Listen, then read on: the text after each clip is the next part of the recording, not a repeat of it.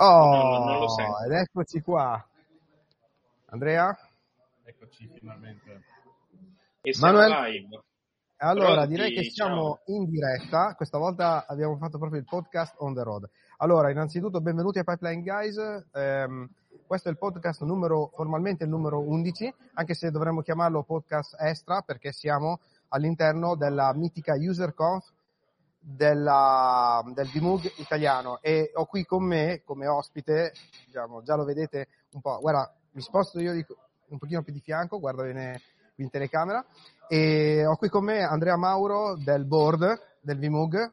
Ciao Andrea. Ciao a tutti.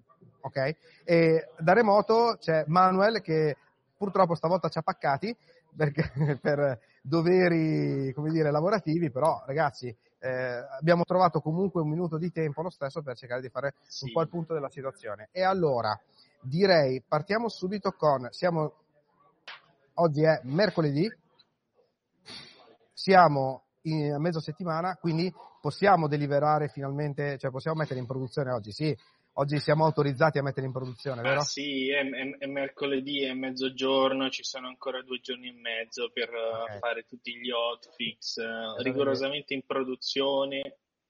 Hotfix Perfetto. rigorosamente in produzione, non versionati, niente artefatti. Bene, allora io direi che a questo punto partiamo subito con eh, l'evento di oggi, gli Hot Topics. Intanto mh, voi non vedete, ma abbiamo una certa visuale con eh, diciamo degli intrusi e noi ammettiamo gli intrusi, attenzione. Quindi Max, salta qui dietro un secondo, vieni a salutare il, il popolo italiano. Ciao a tutti. Ciao Max. Eccoci qua, c'è parte del board.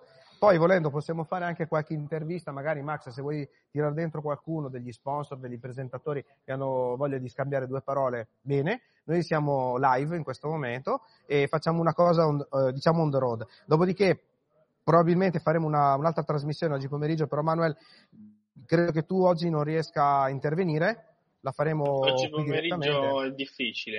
È difficile, molto di- però- perché devi mettere in produzione, giustamente. Devo mettere in produzione. Uno che lavora ci deve essere. E che caspita, Eh. ragazzi. Eh, comunque, dai, diciamo che eh, come evento, beh, cominciamo a parlare dell'evento, Andrea. Presenze. Finalmente, finalmente. Oh, vedete? 100 persone. Unmasked. Sorriso. Siamo Sorriso sorridenti. nostro, sorriso delle persone che sono presenti, che evidentemente sentivano la mancanza di un evento live. E solo live, finalmente, perché fare questi eventi ibridi è stato un mezzo disastro in termini di presenza e magari era anche l'unica soluzione per fare qualcosa, ma oggettivamente le presenze, la qualità del- dell'interazione sicuramente ne ha risentito. Essere in presenza, nonostante tutti i problemi tra partite, tra scioperi. La partita del Milan, ragazzi. ma è inevitabile. A Milano c'è sempre qualcosa. Eh, dove vai, vai, qualcosa c'è. e stavolta non ci ha disturbato più di tanto, almeno nella giornata di ieri. Più di 140 partecipanti a un numero oggettivamente. Un buon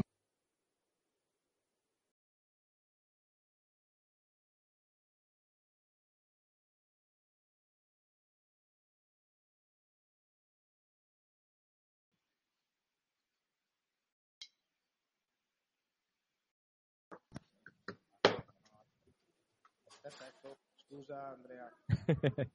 Devo riprendere tutto? Eh, sì, Ok, e facciamo tutto, va bene, dai.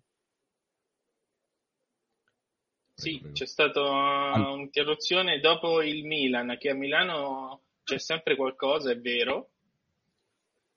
Purtroppo sì, a Milano c'è sempre qualcosa, però stavolta ci è andata bene, non ci sono state grosse sovrapposizioni di eventi nell'IT nel giorno, nel giorno di oggi, quindi eh, questo ci ha permesso di poter organizzare un evento con parecchie persone presenti e contenti di essere in presenza. Perfetto. Ehm, allora direi che possiamo eh, innanzitutto eh, parlare proprio dell'evento in sé, nel senso mh, com'è l'affluenza? Sembrano quasi le urne, ragazzi. No, allora le, le presenze. Dicono- no, dai. Per ora, come ho detto, siamo più di 140 persone. Esatto, Che è già, un che è già un'ottima cosa. E direi che si affacciano... Prego. approfittarne di sentire già qualcuno. Qualche intervista. qualche- Allora, qualche lasciamo il microfono a, presentati pure, Emanuela. Emanuela Caramagna di Google. Google. Ok, ciao e benvenuta a The Pipeline Guys. Questo qui è un Ciao, podcast Emanuela. assolutamente privo di qualsiasi regola, quindi Ok. a ruota libera puoi dire tutto quello che vuoi. E, vabbè, che dire, parliamo dell'evento oggi. Parliamo Però, dell'evento. Parliamo dell'evento. Raccontaci un po'. Innanzitutto, mh, introduci te, cioè te stessa, cosa fai, eh, qual è il tuo ruolo, cosa andrai a presentare, perché so che oggi è una presentazione, Sì, giusto? Alle 3.10. Alle 3.10, ragazzi. Alle 3.10 al boot, mi trovate. Allora, io lavoro in Google da due anni e sono principal architect, seguo il fatto di clienti che sono quelli più i top dal punto di vista della, della dimensione dello spending. Non quelli che hanno Gmail, eh? No, ok, no, ci tengo a quelli precisare. che hanno Gmail, ma quelli No, che hanno no. Google Cloud. Quelli che hanno Google Cloud, ragazzi. Esattamente, quindi la piattaforma Google Cloud, quindi la parte di Google che si occupa proprio sia di infrastrutture che di servizi ad alto valore. Perfetto. E, Ho una- un'estrazione molto infra, infrastrutturale. e a noi ci piace questa estrazione, giusto Manuel? Attenzione che stai parlando con due sistemisti che poi si sono evoluti in cloud architect e poi sono evoluti in integrator e così via. Cioè, stai parlando con due persone che usano il tuo cloud alla fine. Ok, E siamo contenti di questo. Anch'io Ok? sono molto felice di questo. Diciamo che No. come Google abbiamo una bellissima soluzione piattaforma OneWare Engine Perfetto. che, che ci aiuta molto con i clienti in realtà perché Ok.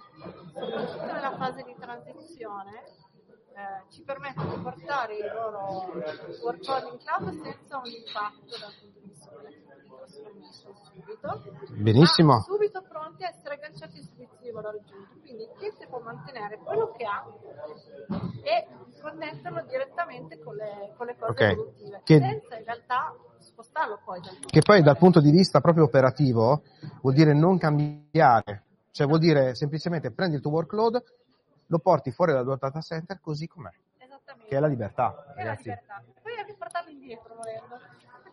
Adesso Che dire, in modo trasparente, no? è corretto. Ecco. Eh, Ecco, una cosa in realtà di Google, mh, adesso siamo un po' off topic rispetto alla UserCon e parliamo proprio di Google, Google itself. Eh, come avevo già accennato nel vecchio podcast, ho partecipato al Tech Field Day, anzi più precisamente al Cloud Field Day, e voi eravate i nostri ospiti, cioè diciamo ospiti di, eh, diciamo del format, e la cosa interessante è stata l'integrazione, prima abbiamo visto l'integrazione con NetApp, che è praticamente un'integrazione nativa, cioè con voi non è del tipo prendi un paio di macchine virtuali e ci impianti sopra NetApp, no, lo potete fare nativamente, questo è un valore aggiunto, soprattutto per i clienti che utilizzando NetApp si ritrovano anche NetApp in Google. E poi aggiungiamo l'altro topic, che poi è stato uno dei topic che io ho gradito tantissimo durante il Cloudfield Day, che è l'integrazione lato Kubernetes di, eh, diciamo della parte stateful per- e quindi delle soluzioni di backup sulla parte stateful nella parte Kubernetes, che sono poi l'argomento, come si dice, della gestione dei dati all'interno dei vari servizi, gestione e protezione dei dati. Eh sì, su questo noi abbiamo un'attenzione particolare, quindi siamo Eh sempre diciamo, a- attenti sì, alla- al discorso della gestione dei dati, poi io vengo, venendo dal mondo del backup, insomma, sono particolarmente Un po' sensibile. sensibile Proprio giusto quel tanto lì. Ecco. E, e stiamo- abbiamo sia delle soluzioni di piattaforma, ma siamo anche molto aperti su soluzioni di piattaforma. Questo ci Eh. permette di dare la libertà al cliente di scegliere effettivamente cosa vuole fare al 100%. Questo è più notevole. perché se il cliente già è abituato a usare una certa piattaforma deve poter continuare a farlo. Assolutamente. Quindi anche il VMware Engine di Google è molto aperto e il cliente può- lo può diciamo, interfacciare con quello che già usa in casa. Certo, certo. Allora, Manuela, hai qualche Eh, domanda? Sì, no, allora diciamo che uno dei motivi per cui un cliente può scegliere di, ad- di adottare queste soluzioni è la territorialità dei dati, no? Ad esempio. Eh, mi domandavo e ci, e ci dova- domandavamo se il, il VMware Engine di Google in qualche modo si sposa o si integra con quello che era la concezione degli assured workloads eh, e quindi sul fatto di avere delle chiavi esterne eh, a livello di project o di organization. Allora, eh, su questo abbiamo una risposta molto articolata come Google. La, la struttura della... Scusa, eh, prima di rispondere, grazie Manuel per la domanda. È stata una bella domanda. No, la, la, cosa bella dello stile di, di Pipeline Guys è che non abbiamo preparato nulla, quindi eh, diciamo Emanuela sta rispondendo esattamente alla domanda non preparata. Vai Emanuela, a tua la scena, no veramente. Allora, Kudos. Sul discorso della gestione delle chiavi di encryption, ok.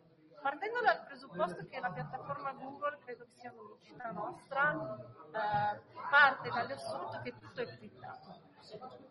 Quindi tutto quello che gira sulla piattaforma è gestito attraverso encryption, che ovviamente ci porta un grosso vantaggio. Certo. Poi il fatto che il cliente possa fondamentalmente eh, usare le chiavi di encryption nativamente della piattaforma, quindi lasciarle a gestione Google, oppure decidere di spostare la gestione di chiavi di encryption all'esterno o con un servizio integrato nella piattaforma o con dei suoi servizi diciamo che ha in casa, è una scelta cliente in questo caso. Quindi Beh. diciamo qui abbiamo anche una risposta.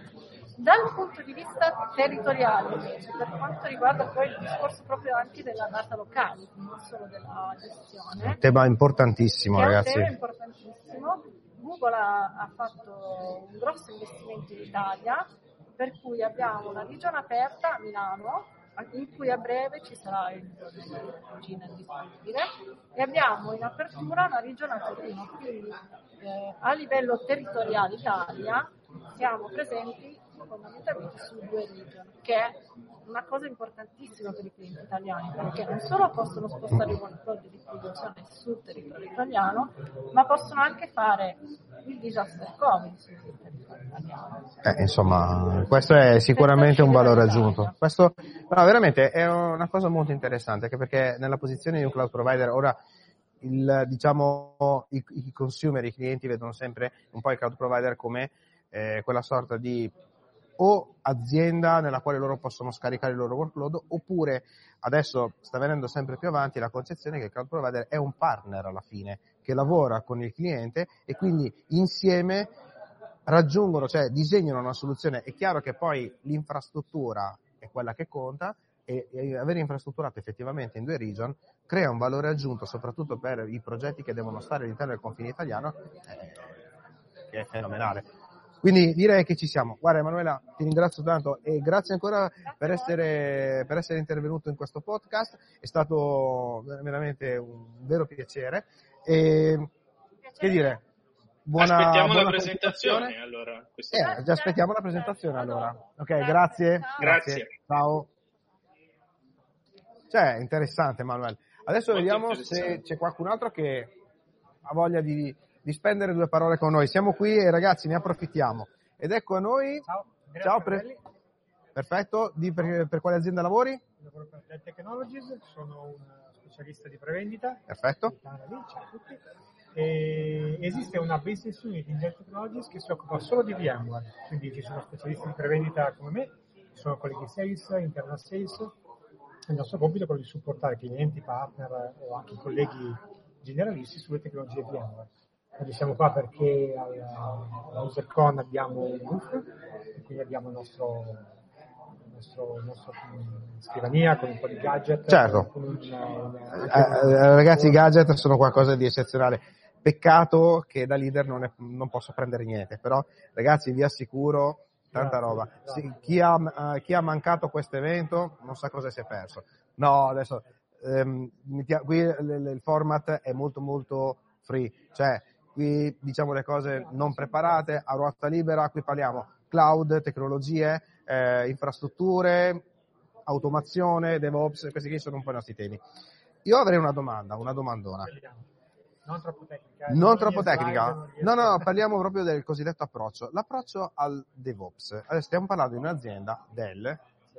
e mh, all'epoca degli MC, fusione con gli MC, diciamo, VMware, eh, ci sono state una serie di vicissitudini, quindi è anche veramente un vero piacere averti in questo podcast perché la domanda che ci poniamo è qual è l'approccio che in questo momento Dell nei suoi servizi professionali ha nei confronti di quello che è un po' il mondo dei DevOps, il Cloud Native Application e così via? Allora, sui servizi professionali, nello specifico, eh, andrei a, ad allargare un po' il campo. Parliamo di strategia. Cioè Meglio, mi piace un po' di più, perché se sia un no, po' senso, un consulente che fa cose, no. Abbiamo, abbiamo, servizi professionali che fanno qualsiasi cosa. Esatto. La risposta potrebbe essere possiamo fare qualsiasi cosa. Esatto. Parliamo di strategia. Mi piace questo approccio. Allora, uh, devo parlare di VMware. Allora, sicuramente eh, una delle possibilità che, che, per la quale ci troviamo i nostri clienti per le modern application, sia da parte dal punto di vista dello sviluppo, sia dal punto di vista del RAN, del management, tramite le tecnologie Tanzu di VMware, questo assolutamente. Um, c'è da dire che Dell ha un approccio sicuramente molto orizzontale, nel senso che abbiamo anche uh, validate design e soluzioni che non solo contemplano la parte Tanzu, quindi appoggiata poi sulle nostre piattaforme iperconvergenti di X-Ray, abbiamo anche eh, del, dei design, delle, delle soluzioni che uh, abbracciano le soluzioni OpenShift, ad esempio. Abbiamo appena rilasciato, non ricordo esattamente la data, ma pochi mesi fa, una validità design e una proposizione che si occupa di uh, comprendere e garantire il funzionamento di tutta l'infrastruttura OpenShift, la parte hardware, la parte software, la parte diciamo di RAN. E, mm, se parliamo invece dello sviluppo vero e proprio, sicuramente eh, adesso c'era la collega di VMware che stava presentando tutta la piattaforma TAP, Tanzu okay. ovvero eh, sicuramente ne avete parlato, ma VMware ha rivisto tutta la proposizione eh, Tanzu ultimamente sì. l'ha divisa fondamentalmente in due. I prodotti che esistono, se li avete imparati, sono ancora quelli assolutamente. Alla fine, sem- come dire, si orbita sempre su quei prodotti, ma è strategica. La strategia è diversa. Bravissimo. È e questo è no, importante. Aiutiamo gli sviluppatori a creare applicazioni in modo più facile, più veloce, multi-cloud, eh, anche, iniettando anche concetti di sicurezza, di controllo, di controllo del networking, di eh, coesistenza anche di eh, Kubernetes cluster di, di, di, fattezze, di versioni differenti. Quello è Tanzo Application Platform. Okay? L'altra proposizione complementare è aiutiamo chi fa security. Ovviamente le due piattaforme sono leggermente sovrapposte eh, perché il ciclo di vita di un'applicazione parte dal codice, arriva al run, okay? c'è un punto in mezzo esatto. dove TAP si sovrappone a TKO, TKO, Technology Kubernetes Operations. Operations.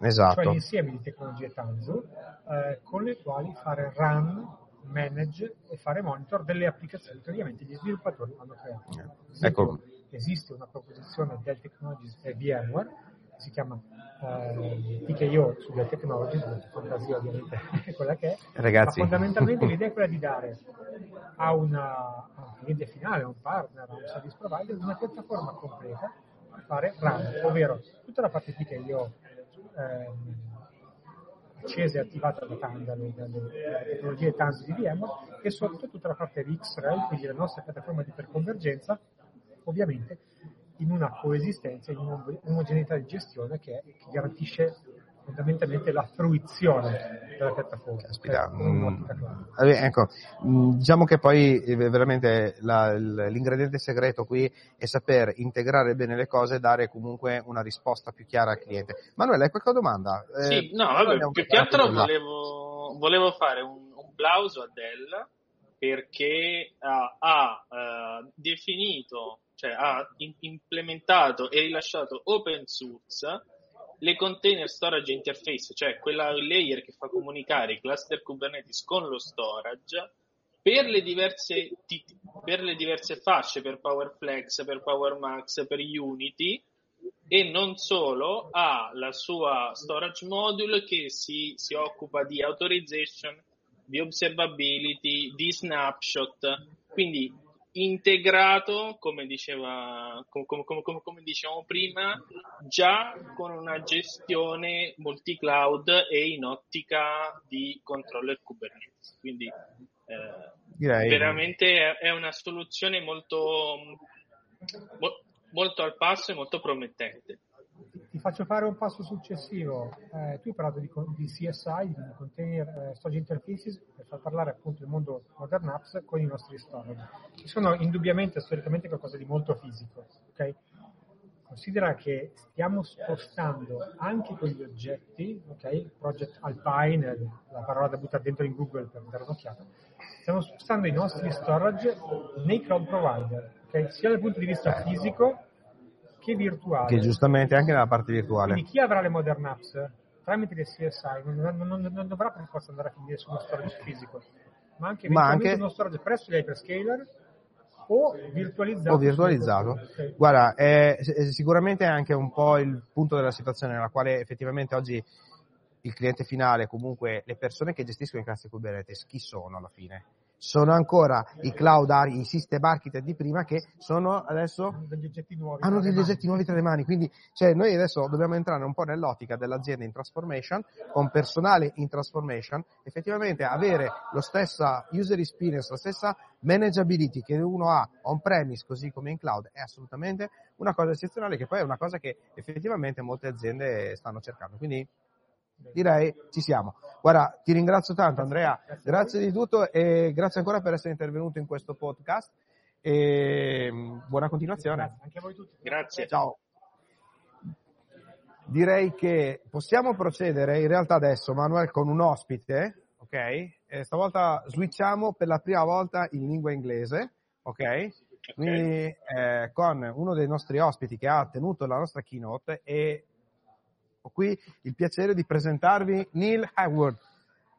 Hi Neil, how are you doing? I'm doing great. Are we doing this in Italian or? No, you okay? Yeah, well, well, well, we can stay in English language, of course. Yeah. And uh, yeah, uh, we run. This is the first time we run our mm, podcast in English language, right? Yep. But uh, you know, it's really a great pleasure to have you here in our in our podcast. In remote, there is my good friend Manuel, uh, which is connected Hi. from uh, yeah from home. Uh, unfortunately, he is not coming here due to working uh, issues, so he had to bring something in production. You know? Yeah, Yeah, yeah, yeah. Well, uh, work continues. Yes, it is. Uh, definitely. And uh, I'm here to ask you formally, uh, who are you? Who are you doing uh, on? Uh, yeah, I, I'm not a Renaissance from you know VNTN, but uh, I, I try to do something like that. So please uh, give me give us a pitch of how you doing, um, and yeah, let's talking about your presentation and and so. Yeah, sure. Sounds good. So, yeah, I'm Niels Ahoort. Uh, I'm actually in the Netherlands, so pretty pretty close by Milan. It was like, what, hour flight, hour and a half? An hour and a half. So yeah. uh, not too bad actually. And uh, for VMware, in my daily role, I am tech marketing architect. Uh, so in the BU, if you will, so really close to product management, engineering, taking out information and, and showing that to uh, to customers and partners, um, and do internal enablement as well. So even within the company, we do a lot of presentations about new stuff that we uh, develop. I was uh, in the vSphere team for quite some while. So focusing a lot on DRS, uh, stuff like vMotion, uh, and that translates really well into VMware Cloud because, well, migration is one of the biggest Oh, things. yes. How do you actually move workloads into VMware Cloud? So that all that vMotion stuff uh, that uh, that I'm using on a daily basis, basically to explain how that actually works on the backend and how do we utilize that in products like HCX um, uh, to, to, to actually start using VMware Cloud. Yeah. So here uh, you touched really a good point because um, many many companies are looking for, uh, you know, cloud provider as a way to offload some workload. Uh, yeah, it happens during the lifetime that uh, they want to scanning out. They don't want to spend in uh, the on-premise infrastructure, and so the strategic way where VMware is really working hard is to give the tools or the instruments or all uh, the stuff that uh, um, yeah the infrastructure guy needs to move their workloads uh, inside outside of the cloud provider and so keeping the same management right Exactly. and this is a, a really good point Yeah, it, it is difficult. Well, I'm not an expert, but if you go to AWS or something, uh, their their own cloud, right? Oh, yeah. Their own public cloud, it is difficult to get started because how do things work? And that is the beauty about VMware Cloud. It is Yeah. like I showed in the keynote this morning. It is just a vSphere client that you have, and you'll be using that across those platforms. It's really simple to, you know, manage. Exactly. You don't need uh, any, you know, uh, training or stuff like that. So, for instance, virtual machines are virtual machines. EC2 instance are EC2 instance. There are two different stuff, right? Exactly. Yeah, Exactly. you are you are talking about uh, with the uh, guys that are yeah. I informally uh, come from VMware uh, space, uh, Manuel Copotelli too, but uh, we are uh, also involved in uh, so AWS project, and uh, yeah, uh, we have seen uh, during especially during um, yeah the migration from uh, uh, the on-premise to the cloud. So it's kind of they they talking they talk with a simple uh, terminology, lift and shift. But uh, if you can, yeah, if you bring a virtual machine and you transform something in EC2 instance, is not a complete lift and shift. This is my point of view, of course. Exactly, and it's time consuming as well. Oh, yeah. There's that factor. Um, well, yeah, in a broader sense, it's it's perfectly okay to combine all of these clouds. Oh, yeah. right? Uh, and it all starts with the workload because, well, we're sort of in technical marketing here, so marketing-wise, we should say everything is VMware Cloud. um, but it's perfectly okay, okay to, to combine, and Yeah. even with on-prem installation bases as well. Uh, we was just talking here with a couple of guys about uh, uh, bank banks that are still running mainframes, for example. Oh yeah, Not everything needs to move into cloud. There's a lot of workloads that still perfectly sit still uh, on a on-prem Oh, yes. or an edge location, for example. Yeah. I think to what we were just uh, what we, you were just saying is that that that same same layer of operations, that consistency, that that is pretty much key. So it from a VMware perspective, doesn't really matter where you are running those workloads, on-prem, edge, whatever VMware cloud offering that you uh, that you are consuming. It is really that flexibility and that operational consistency that really stands yeah. out. So um, this is uh, probably uh, one of the main the main focus on uh, the operation and so. Manuel, you have uh, a question? So, unfortunately, we have um, a small. Small speaker.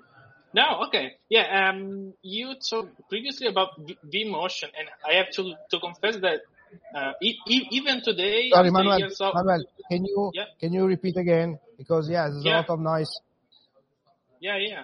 You were talking Yeah. previously ab- about vMotion, and I have to confess that even today, after years, vMotion looks to me kind of magic. And the thing, the, the, the fact that I can do this be, between my data center and the cloud, it's kind of mind blowing. So, um, what are the um, the the, the, the next steps in this direction that VMware can bring to that? Ah, that's a great question. Yeah, and I love talking vMotion. um, the, the cool thing about vMotion is that I think we as an industry or everybody who is working with VMware products uh, are definitely taking it for granted, right? It is, Yeah. well, you can move a workload and a, a live migrated workload and that should just work. Um, yes, obviously, because we hated it. Uh, but the, the, the cool thing about vMotion in itself is that it was, uh, it, there's a common misconception that it was released somewhere in 2003, I believe, out of the top of my head. Ah, yeah. And that's it. Well, we actually did a lot of development on vMotion. Um, and we're using that logic within HCX as well, uh, whatever VMware Cloud. Um, I think it's really cool that if you look at, for example, the vSphere 7 release, uh, there was a big release when it came to uh, uh, came to vMotion Logic because we uh, did substantial updates to the logic and making it a lot faster and especially that cutover time. There is still folks and certain applications maybe uh, that that can't really deal with a, a slight performance hit or especially when the switch over time because we're talking about the active state that that magic that you just referred to um, that is that active state that we migrate so we copy over all the memory pages and at one point we actually need to checkpoint data so uh, really basically yeah well that active state we move that from the source to destination uh, and it's one thing to do so within a cluster So from one physical host to one other physical host, which is already mind blowing to me. at least. Yeah. Uh, but to do that in, in a fashion that we can, and I showed that this morning in the keynote as well, uh, moving it from an on-prem vSphere infrastructure and a, a couple of hundred miles away or kilometers because we're in Europe, um, uh, to, same to a. VMware Cloud on AWS DDC. Oh, yeah. While it remains active, yeah, that, that's insane. And that's basically long distance vMotion. So that is the vMotion logic with on top of that some vCenter server instance logic, which is the long distance vMotion uh, bits, and we're using that within HEX as well, and uh, uh, um, and it just works. That's the beauty of it, regardless of the, the, the workload size, especially with vSphere 7. Um, it is now more and more customers are now feeling confident that a vMotion, even on a large database backend, is running a lot better than Yeah. it used to be. Uh, le- le- let me say that um, yeah, I I'm following VMware since yeah the the version yeah three dot dot five Okay. more or less yeah and uh, I was yeah uh, and mm, keeping keeping the discussion on uh, on vMersion I see that uh, oh, yeah the other companies that are working uh, that were working in virtualization space try to reinvent some, something like that. But yeah, vMotion is kind of magic that, yeah, uh, it's the essential element right now. Uh, that uh, is one of the big feature of VMware that, yeah, people are trying to copy, try to re- redesign, try to remake, but vMotion is uh, vMotion. And that's it. So this is, uh, yeah, my, uh, my point of view uh, about this technology. I use vMotion a lot of time during migration, during, yeah, it's, uh, yeah, it's a kind of magic. It's, uh, yeah, our, uh, you know, uh, our breath, uh, fresh breath of air when it's time to, you know, move a workload from uh, one hour to another. So, uh, yeah, I was, I was thinking about 10 years ago, it was really a magic in, uh, in virtualization space. And I've ever seen some uh, other other vendors doing stuff like that. So they tried, but vMotion is really vMotion, right? Yeah, exactly. And, and I would argue that that is one of the key accelerators Uh, yeah. today why VMware Cloud is working as well. We talk a lot about multi-cloud, hybrid-cloud, everything. And Emotion is the key. Is the key that. to enable that. So, and um, yeah, I want to give you only the yeah last uh, tip uh, on uh, you know uh, talking about the super cloud concept. Uh, during our my uh, conversation, yeah, we had a, a tech field day three weeks, three or four weeks ago, three weeks ago, yeah, in uh, Silicon Valley. And we're talking about the new terminology of super cloud. So it's uh, a, uh cloud definition where the operating models is the same even if you are on premises, on cloud, and so. And I think that uh, VMware is uh, completely join this view, this way to handle workloads and deliver application and so. And yeah, my standard point of view is really amazing that thinking about that for people that are uh, going to, the cloud, keeping the same uh, operation, uh, mm, yeah, same operation methods, flows, and it's really awesome. And yeah, well, I was really surprised that now they become a new terminologies like you also Oracle Cloud is using something like that. So the integration here is the king and VMware is doing a really great job combining this, uh, this piece one each other and say, okay, you are running on premise. Yeah, you're good. You're fine. You're running uh, your workload on AWS. Yeah, you're fine too. You want to use your AWS services near your virtual machine in VMware? It's fine too. Yep. And here it's open a really a great project. And uh, yeah, uh, we are not talking about cost reduction. We are talking about cost efficiency, which is better Good because yeah, Yeah, definitely. And uh, I, kind of like the, the, the new marketing uh, slogan, uh, Super Cloud as well, right? Wow. But regardless of how you call it, I think you, you just uh, uh, you just said it. it. It is the freedom of choice, basically, for where you want to run your applications in Yes. a consistent way. And I kind of like the fact that we're working uh, closely together with all of the hyperscalers, right? As I mentioned this morning, VMware Cloud on AWS, close partnership, jointly engineered, that is something that we support. But with Oracle, with uh, Azure, with Google Cloud, Alibaba, IBM, all of the VCs Oh, yeah. that we have as well. Uh, because you might still want to go to a, a certified cloud provider as well. Um, perfectly fine, and you can pick and choose whatever suits your business requirements or application best, and just utilize that. It's all the same thing. It's cool.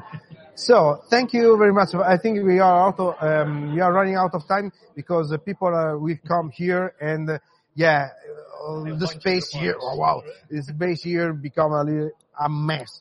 So thank you very much. Thank you for uh, yeah for um, Taking part. for your yeah to taking yeah uh, to giving us uh, our some insight about you know uh, the cloud space and and vision. Also, we're talking about of uh, vMotion.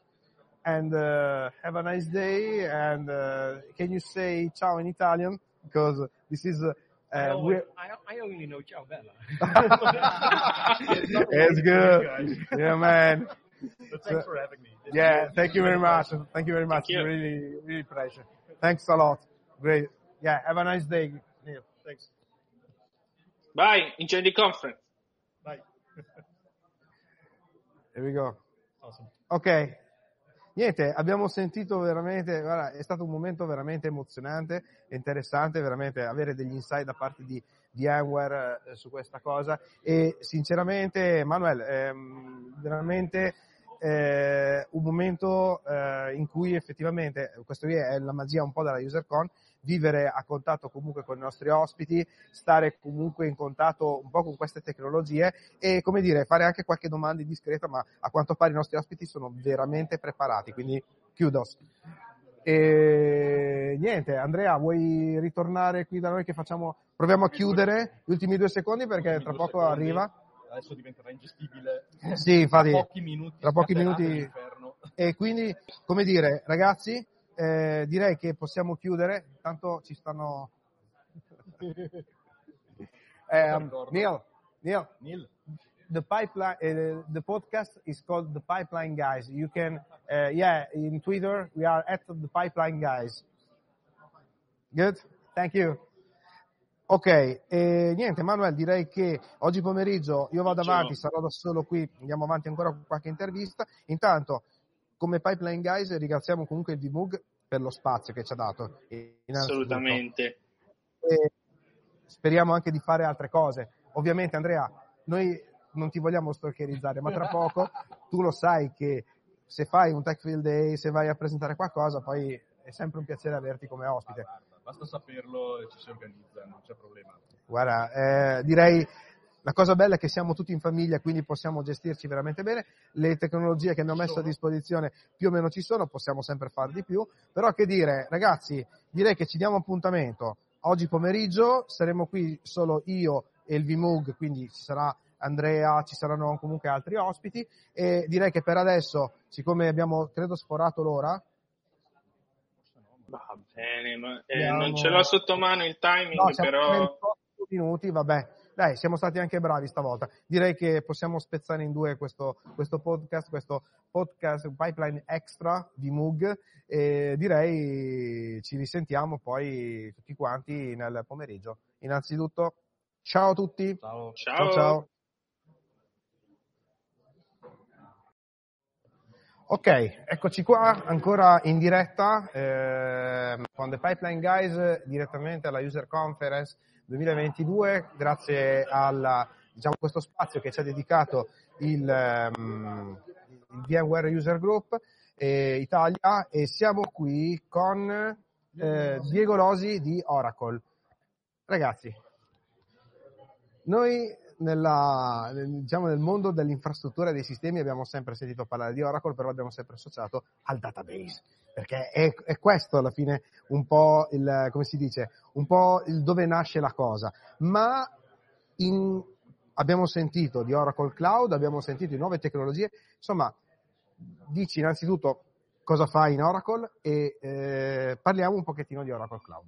Ok, io sono Diego Losi, sono un cloud architect che lavora nel gruppo prevendita come giustamente dicevi tu, Lino, eh, effettivamente l'Oracle è storicamente legata al mondo del database, ma adesso non è più così. Da un anno, come sapete, abbiamo anche la nostra Cloud Region in Italia dove possiamo offrire tutti i servizi, ovviamente la parte database con le sue univocità, ma anche tutta la parte IAS, tutta la parte SAS e PAS, scusate, e anche ovviamente tutta la componente VMware da far girare, da far girare sul nostro cloud, Oracle Cloud Infrastructure, che ha delle univocità rispetto agli altri cloud provider, che non vi svelo qui, ma vi invito ad andare a vedere poi i vari webcast che abbiamo registrato per scoprire effettivamente quali sono le peculiarità della soluzione VMware sul cloud. Ecco, sì, una cosa molto importante, linkeremo anche queste cose all'interno comunque di Pipeline Guys. Allora, Pipeline Guys vuole, eh, diciamo, una cosa del tutto indipendente, nel senso che noi non parliamo, parliamo solo di tecnologia, parliamo di tecnologia, parliamo di cloud, parliamo di automazione, parliamo di una serie di cose. Ora, colpiscimi. Oracle Cloud e i modelli di management che ovviamente un'azienda si aspetta. Cioè, oggi c'è un termine che sta alleggiando un po' nell'aria, si chiama super cloud, cioè la possibilità di gestire, cioè di avere un, un unico landscape di gestione operativa, a prescindere che tu sia on premise o in cloud. E attenzione, Oracle Cloud effettivamente è una soluzione che a nostro dire sta esattamente in questo, diciamo, in questo modello operativo.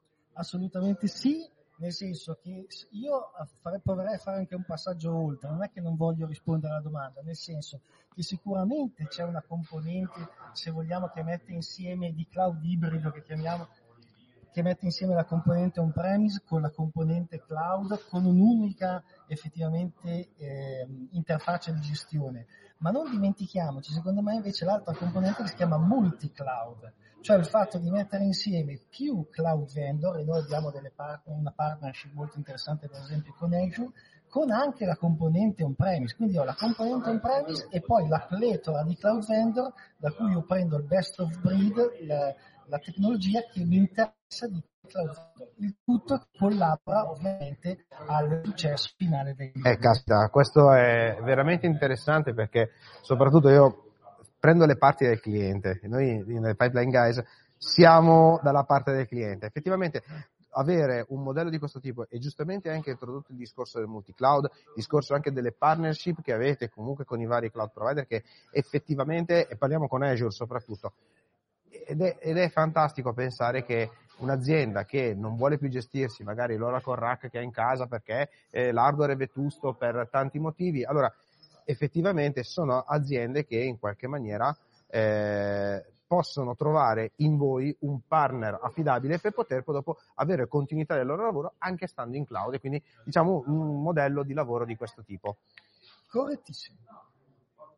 Quindi No, intanto, allora, siccome eh, stiamo cercando di fare una, un discorso molto uno di fila all'altro, cerco di tirare dentro le persone man mano che le vedo. Quindi, per chi, non, per chi ci sta seguendo da remoto, eh, davanti a noi c'è t- tanta gente che ci segue, insomma, e abbiamo quindi l'opportunità ogni tanto di eh, fare, come si dice, eh, come ge- di fare del grab di persone, buttare dentro cose, cose di questo tipo. Comunque, direi, eh, parlando dell'evento, come, come sta andando oggi?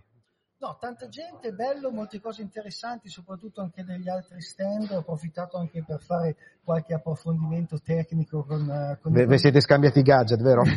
quello, quello sempre, no, no, è stato molto interessante. No, no, no quindi no, è un network. Perché effettivamente... Le occasioni per fare network sono veramente importanti e bello comunque sapere che ci siete anche voi, che avete partecipato, insomma, che dire.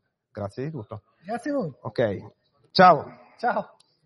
Ok, allora direi che prima di andare a introdurre il prossimo ospite abbiamo l'opportunità di parlare con un amico del, del, del VMUG, Nicola Di Candia, che si sta accomodando. Intanto siamo tutti in diretta, quindi qualsiasi cosa fai lo saprà tutto il mondo. Ciao Nicola!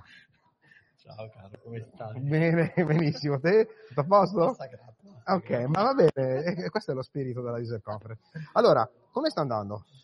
Allora, innanzitutto, aspetta, in, introduci. Chi sei? Nicola De Candia. No, non ti ho presentato già. Di qualcosa in più di te. Cattivo, cioè, Sì, no, infatti cioè. siamo, sia- cioè, siamo qui al Pipeline Guys, siamo cattivi, siamo bastardi, questo è il punto. Vedete?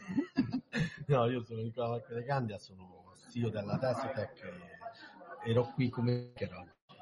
E Eri. Come- di cosa hai parlato? È interessante questo. Oggi ho parlato di un argomento molto eh, attrae molto ultimamente, che è la possibilità di deployare un classe Kubernetes usando un solo bottoncino.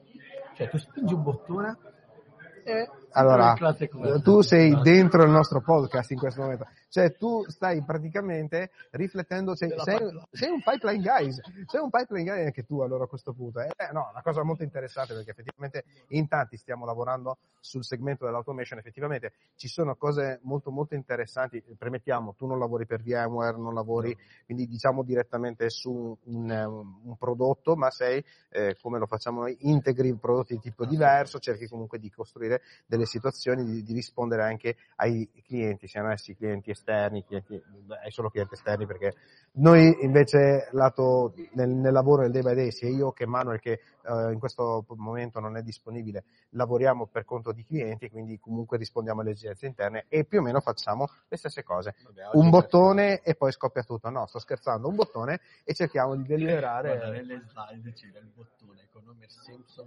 Bellissimo. Ma bellissimo, ragazzi, questo è, è fenomenale. nucleare, Ah, puoi stupendo. immaginare Ma qual è quello che faceva shutdown o quello che faceva direttamente la sindrome cinese? che benissimo. spingeva e quindi a posto. Quindi dai, direi che ci siamo. uguale. Ok.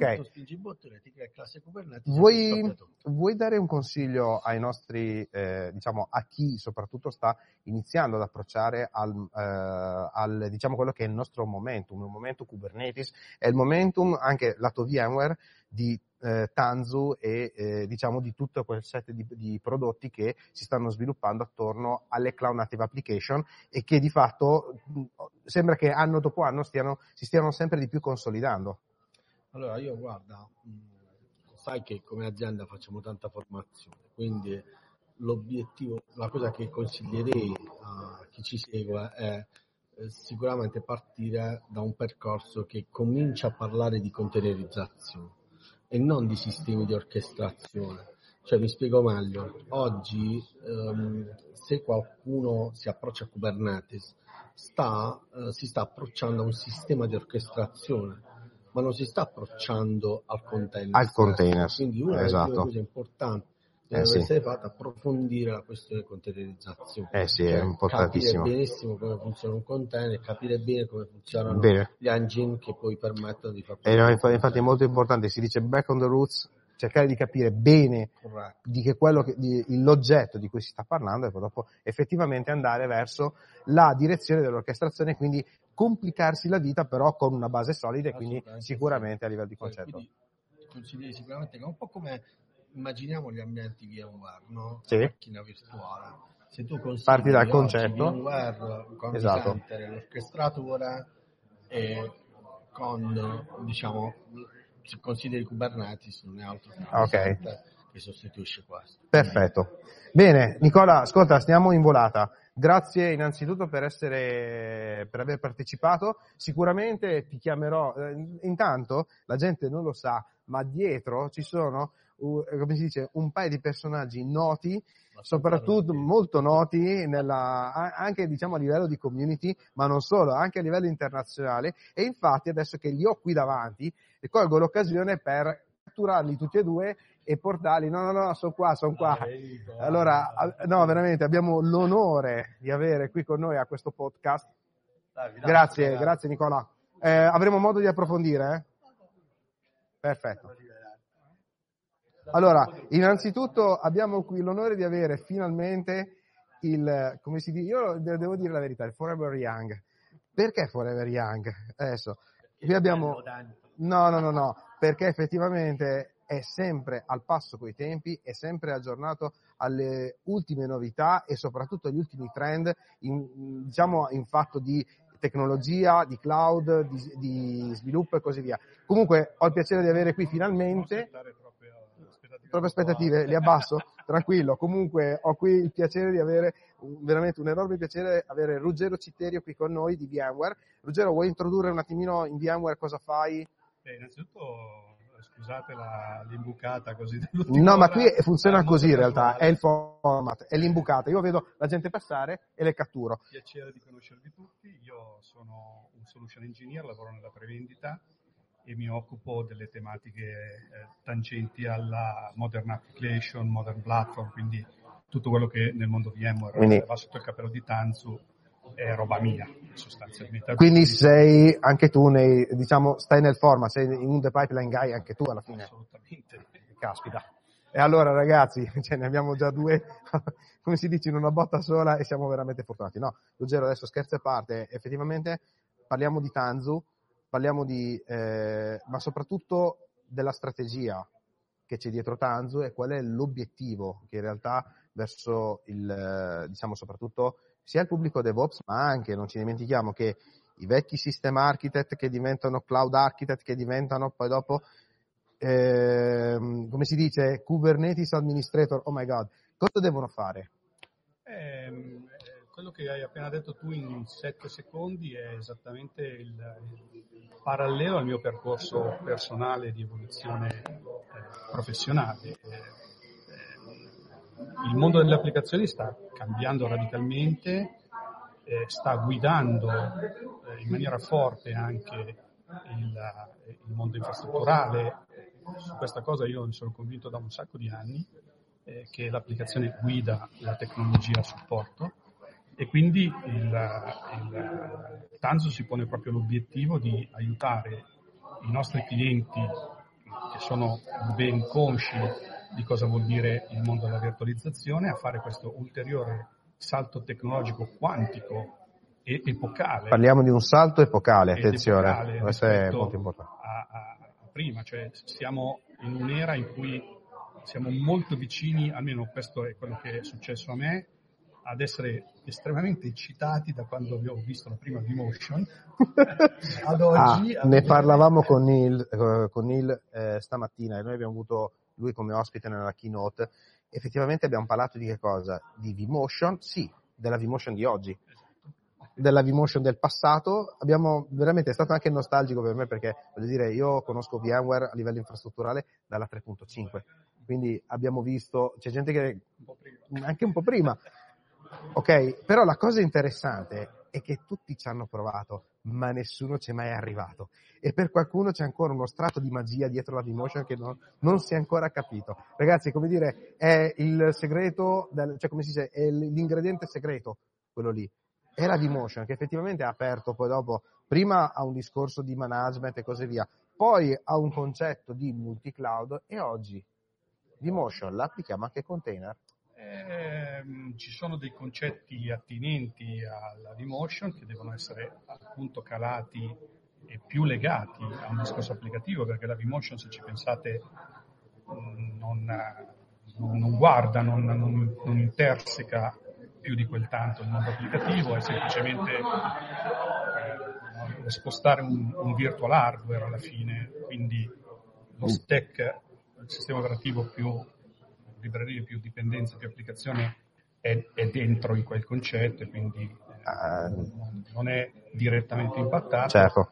Eh, un'applicazione cloud native invece il concetto della alta disponibilità dell'oggetto va elevato ad un livello superiore Esatto. e Kubernetes da questo punto di vista Beh, è il disaccoppiatore diciamo, ormai per eccellenza. per eccellenza. Eh sì, sì, no, su questo è effettivamente un po' si gioca tutto su questo. Allora, io so che in realtà sei appena arrivato, quindi non ti posso chiedere come sta andando la user coverage. Dici, sì, bella, adesso la voglio vedere anche, giusto? e quindi diciamo che non ti voglio rubare più di tempo, però Ruggero te lo chiedo proprio così, fo- ufficialmente davanti a tutto il mondo. Voglio averti come ospite per parlare proprio di un topic eh, nel nostro, nel nostro The Pipeline Guys. Eh, puoi venire come VMware, puoi venire, no, qualcuno dice di no, non puoi venire, vieni, vieni come il mio amico Ruggero, va bene? no, scherzo, Ad- adesso al di là di tutto è stato un vero privilegio, un onore eh, averti qui adesso in questo, in questo podcast en passant, però vorrei approfondire con te. E nel frattempo direi che puoi cedere il testimone a Luca Bonegini. un'altra rockstar. Prego, Vieni, Luca. vieni Luca. Eh, ve, l'avevo, ve l'avevo promesso, non scappate da me. Ciao Luca. Eccoci. Ciao, vuoi presentarti un secondo al nostro pubblico? Sì, io sono Luca Donesini, in VMware mi occupo di tutta l'offerta di cloud management. Aria, VMware Aria. Oh, Aria. attenzione, parliamo di aria. Allora, innanzitutto, ehm, per i sistemisti non c'è mai aria fresca, per i cloud architect non c'è mai aria fresca, insomma, in poche parole ci vogliono soffocare tutti quanti. Ma attenzione, c'è una boccata d'aria fresca che effettivamente viene da VMware, giusto? Sì, Se proprio ci vuoi dare giusto un, così un brief, un- qualcosa, qualche minuto. là. Esatto, ma infatti è... L'aria fresca consiste nel dar continuità a tutto quello che è l'offerta di cloud management eh, conosciuta come Virelize fino ad oggi, Ok? Con un'implementazione ulteriore e un'attenzione particolare al cloud pubblico. E l'introduzione di una novità, secondo me sostanziale, che è quella di andare a lavorare, presentare poi l'offerta di management eh, legata alla risoluzione di un eh, preciso use case, alla- a- all'enablement di scenari nuovi di business e quindi eh, sostanzialmente portare quel che noi chiamiamo VMware Hub, sotto c'è un GraphQL, Certo. Aria, Aria Graph per, per dire i nomi corretti, eh, l'esperienza utente della single dashboard che porta le tematiche di operation, di automazione e di Ecco. log in un'unica console per andare a ragionare sullo use case, sul business e quindi da qui andare a risolvere i, i primi use case che vengono presentati sostanzialmente Ecco, al se- mercato di migrazione al cloud, Certo. di cloud guardrails, quindi No, eh, esatto, che questa è una totale. cosa molto importante. In realtà una cosa sulla quale c'è, secondo me, adesso vista da cliente, VMware sta puntando molto l'attenzione, è il modello operativo. Voglio lo stesso modello operativo, e questo ne parlavamo anche con Neil, ne abbiamo parlato anche con altri, diciamo, eh, con altre persone. Voglio lo stesso modello operativo on-premise e in cloud. Quindi VMware di fatto ha un set di tool e, e in questo momento sta dicendo ragazzi voi potete mantenere lo stesso modello operativo, potete consumare risorse cloud, ma poi alla fine dei conti ho una macchina virtuale di qui, ho una macchina virtuale di là e posso anche usufruire eventualmente di altri servizi. E secondo me la, la piattaforma, vi chiamo piattaforma anche se sono sicuro che a livello marketing è un termine scorretto, chiamerei il tool ARIA, come lo No, possiamo chiamare? piattaforma, Ah, va bene, piattaforma. Allora me lo concedi, grazie. Ehm, direi piattaforma ARIA è effettivamente un eh, oggetto che in qualche maniera invoglia e abilita meglio questo discorso, questo, diciamo, questa apertura multi-cloud senza cambiare i propri modelli operativi. implementiamo un operating model per l'appunto Esatto. che, che funziona qualsiasi sia l'endpoint cloud da sotto senza rinunciare a nulla sostanzialmente perché se ho già investito anche su tecnologie di terze parti là dentro io ho spazio per poter consumare Perfetto. la risorsa. E questo effettivamente è, eh, diciamo, dal punto di vista dei cloud architect, è lo sforzo che da, da sempre VMware sta facendo, da sempre VMware porta avanti e devo dire la verità, oggi diciamo tra i tool strategici VMware è sicuramente il leader comunque di quella che è la sua proposizione multi-cloud, quindi bellissimo, begli strumenti, sai cosa c'è? Ci vorrei mettere sulle mani prima o poi ne avrò l'occasione. Comunque a Barcellona completiamo gli annunci e lanciamo Ah, non vi dimenticate le, che le prime benissimo, hai fatto proprio bene a parlare di Barcellona, non, non più VMware, si chiama VMX, VMware Explore, saremo lì anche con The Pipeline Guys, quindi romperemo le scatole pure lì, addirittura fuori territorio italiano, quindi bellissimo. E che dire, faremo anche lì qualche diretta e poi ovviamente eh, non vediamo l'ora di sentire quali saranno i nuovi ci annunci. Grazie, grazie mille Luca, grazie, grazie di tutto. E a questo punto direi che passiamo il testimone a... ehm, prego. Intanto per chi non ci segue davanti ho, eh, come si dice, gente che va, gente che viene, ogni tanto le catturo e qui adesso è arrivato il turno, prego, è arrivato il turno di... Ciao, buongiorno a tutti, sono Lorenzo De Rita, mi occupo di backup cloud e backup on-premise per Synology. Perfetto, Sy- Synology e backup. Attenzione ragazzi, attenzione. Qui mi stai colpendo nel vivo perché Synology è, eh, diciamo, noi lo conosciamo, abbiamo visto Synology soprattutto nel mercato, chiamiamolo consumer, ma attenzione, Synology ha un'ottima proposizione anche proprio nel mercato enterprise. E qui oggi siete proprio per dimostrare logicamente il mercato enterprise. Diciamo che l'azienda si sta un attimino orientando. Scusami, eh, No, prego, diciamo, diciamo che l'azienda si sta un attimino orientando a quello che è il mercato enterprise, specialmente con diverse linee di prodotti, in particolare anche su tutta quella che è il mondo cloud.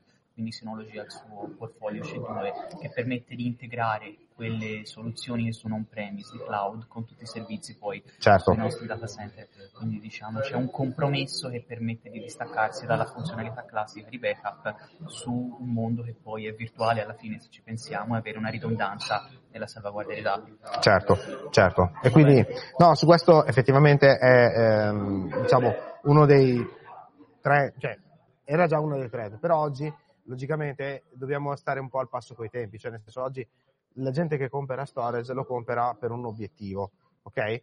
E avere storage, avere sistemi di protezione e così via, insomma, è, diciamo, il tutt'uno ed è il, ormai il must have per stare Poi comunque diciamo, allineati. eh, scusami se ti interrompo, Prego. la maggior parte della clientela compra storage per la virtualizzazione o per la gestione dei dati. Bisogna però considerare anche come questi dati vengono salvaguardati, quindi avere una copia ridondante in cloud può essere consentita anche con una buona pratica. Ecco, che sfortunatamente non viene presa in considerazione, diciamo. Eh, diciamo che è un po'. Allora, eh, siamo sempre lì, ne discutevamo prima a microfoni spenti. Quando la gente comprende l'uso del backup, l'uso di un backup off-site, l'uso di, diciamo, di queste tecnologie che in qualche maniera abilitano a progetti anche di disaster recovery, quando gli si va in fiamme il data center. Solo che lì dopo, dopo lì è troppo tardi, ragazzi. Cioè, non, non è, non è, diciamo, la modalità operativa corretta e sappiamo che eh, questa cosa qui potrebbe in qualche maniera un po' generare eh, soprattutto una serie di eh, problematiche che in qualche maniera vanno a invadere eh, vanno a invadere un po' eh, anche l'operatività, vanno a compromettere l'operatività e quando, si, quando la gente si rende conto effettivamente quando ormai il danno è fatto.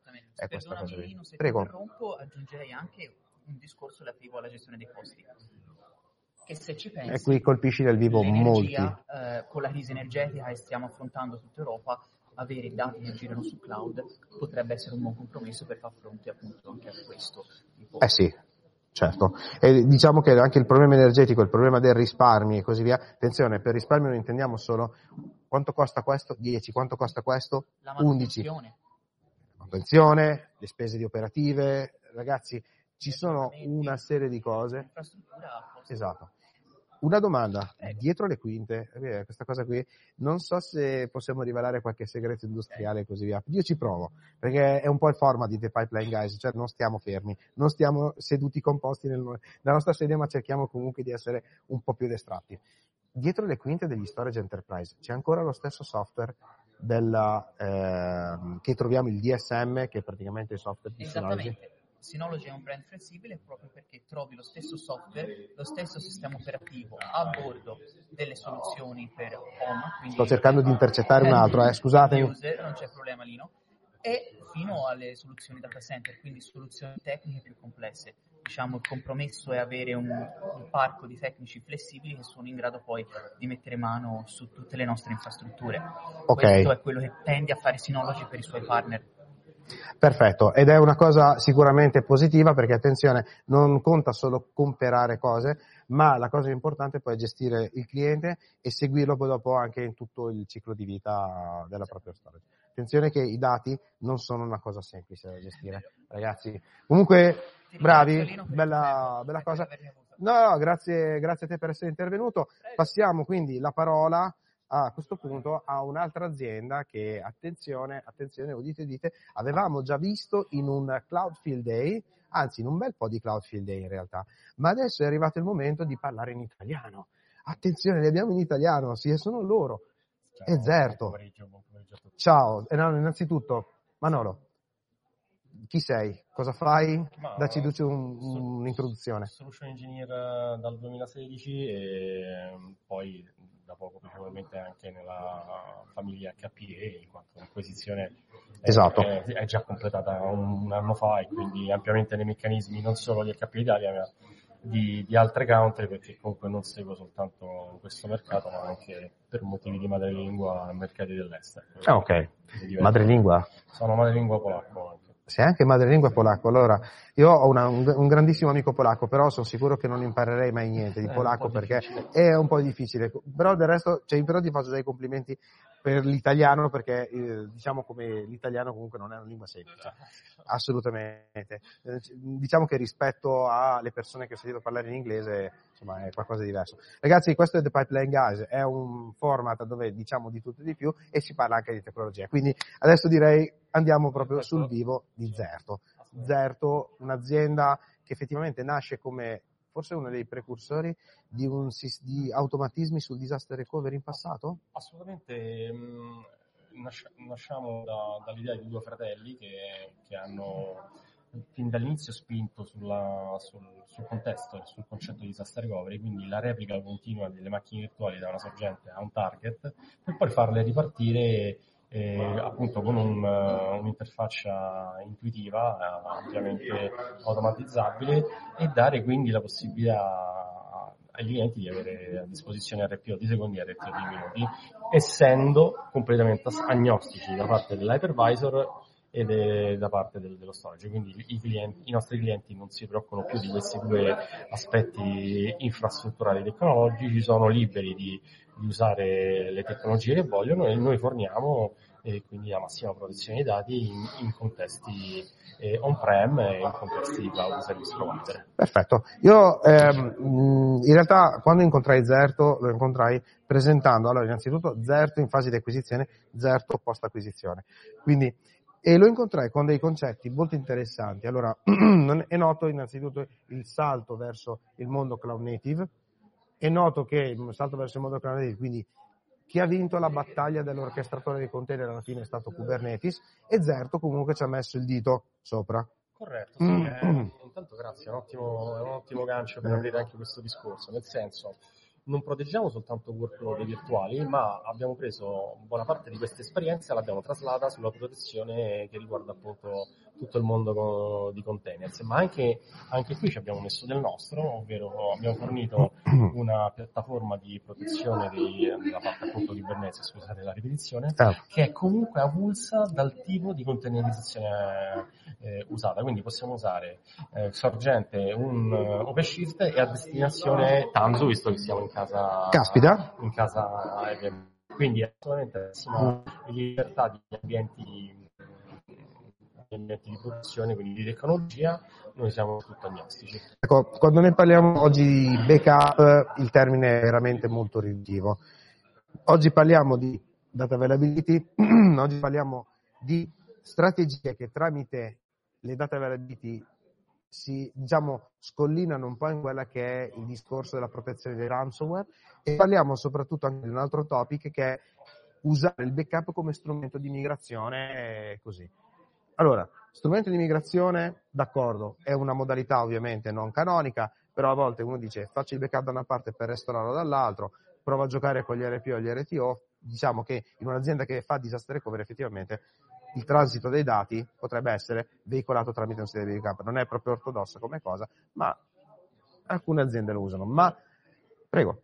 No, e- e penso che andavi lì a parlare del fatto che appunto noi bypassiamo questo, questa impasse, no? Quindi non siamo legati al paradigma del backup e replichiamo un backup, noi andiamo a interce- intercettare di continuo i cambiamenti che la macchina virtuale opera eh, perché è- viva, è in produzione, non si accorge di essere protetta da Zerto perché la- è del tutto trasparente la nostra protezione, il, nostra- il nostro meccanismo di replica alle macchine virtuali di produzione. E di conseguenza eh, non siamo costretti a fare backup e quindi la- l'RPO che ne consegue tutto quanto anche po- poc'anzi accennato riesce ad avere e a fornire questi RPO e RTO competitivi. Ecco, no, infatti, eh, scusate, intanto sto facendo gesti vari per cercare di intercettare le persone perché siamo, come si dice, in corsa. E direi che a questo punto eh, vorrei ehm, affrontare anche l'altro argomento, parlando, sì, ok, ransomware e così via, sistemi di protezione, quindi il backup che di- effettivamente è la chance di protezione dai ransomware effettivamente viene usata questa cosa qui. Assolutamente sì, noi abbiamo ormai, eh, appunto, non siamo più una startup e, e abbiamo magari 10.000 clienti e che sono ben rappresentati, in- che rappresentano bene tutti i verticals, dalle banche alle compagnie telefoniche, aeree e quant'altro, e quindi la, la capacità di, di restaurare anche importanti workload a seguito di un attacco ransomware eh, con pochi click è ampiamente coperta da- dalla piattaforma Zerto che è in grado appunto di, di- di rendere semplice questo task che quando è richiamato francamente deve funzionare. Assolutamente, Deve funzionare. ragazzi, vi, vi affido nel cuore e la speranza che se qualcosa va storto voi riusciate a dare la, come si dice, a risollevarli dal momento veramente, non farmi dire cosa, ma proprio di quello. Perché quando, eh, allora, prevenire ransomware, ragazzi, è come il tema della security. Il- qual è il peggior nemico della security? L'utilizzatore. Qualsiasi utilizzatore. Certo. E quindi diciamo su questo potremo andare avanti a discutere delle ore. Però mh, lascia- lanciamo proprio il messaggio. Parliamo di Zerto non più come un'azienda, non voglio dire backup, neanche di disaster recovery, un'azienda che si prende cura del ciclo di vita dei dati. Sono d'accordo. Siano questi dati ah. macchine virtuali, siano questi workload Kubernetes. Qualcosa da aggiungere?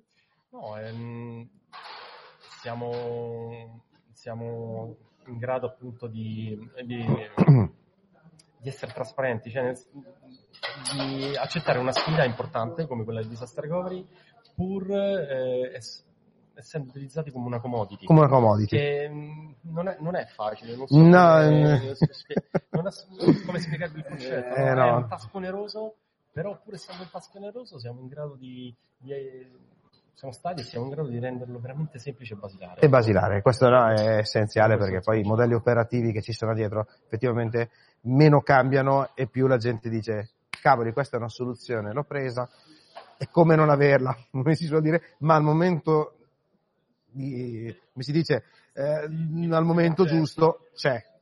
E questo è importante. Aggiungo l'ultimo bit, dato, dato che siamo in grado di operare su varie piattaforme, non abbiamo- il cliente non deve cambiare soluzione perché ha deciso di, di imboccare la strada del, completa del library cloud o del full cloud, come vogliamo chiamarlo. Ok. E siamo sempre lì. Sempre, ok, guarda ti ringrazio tanto Manolo, veramente grazie per essere intervenuto e buona, buona conferenza. Grazie. Ciao. Ciao. Allora, andiamo avanti con un altro ospite che devo dire, vuoi tirare dentro lui? Così a tradimento, no? Scusate, per chi non vede. Allora, io in realtà adesso stanno uscendo tutti quanti dalla keynote session e stanno dirigendo sulle breakout. Noi siamo ancora live con il podcast e a questo punto tiriamo dentro, vieni qui, vieni a casa.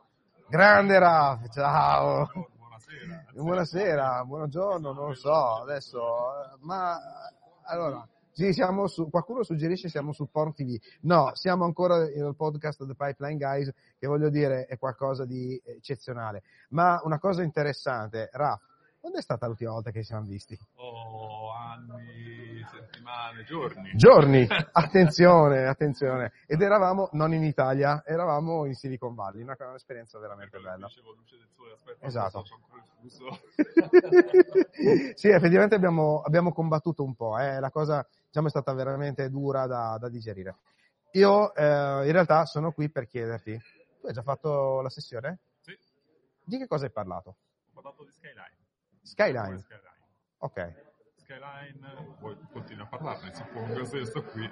Mi dai proprio giusto due Sì, secondi? Diciamo un po' il titolo della sessione, ovvero Skyline eh, che cos'è? Non è un- semplicemente uno strumento, ma in realtà è un, un altro collega, un altro elemento del proprio team di operations. E parlo di operations perché è, un- è uno strumento che dà la visibilità dello stato di salute del eh, calato appunto nel, nel sistema, nell'ambiente virtuale del cliente specifico per quell'ambiente, quindi con i prodotti e le versioni che sta utilizzando e mm, ne analizza la,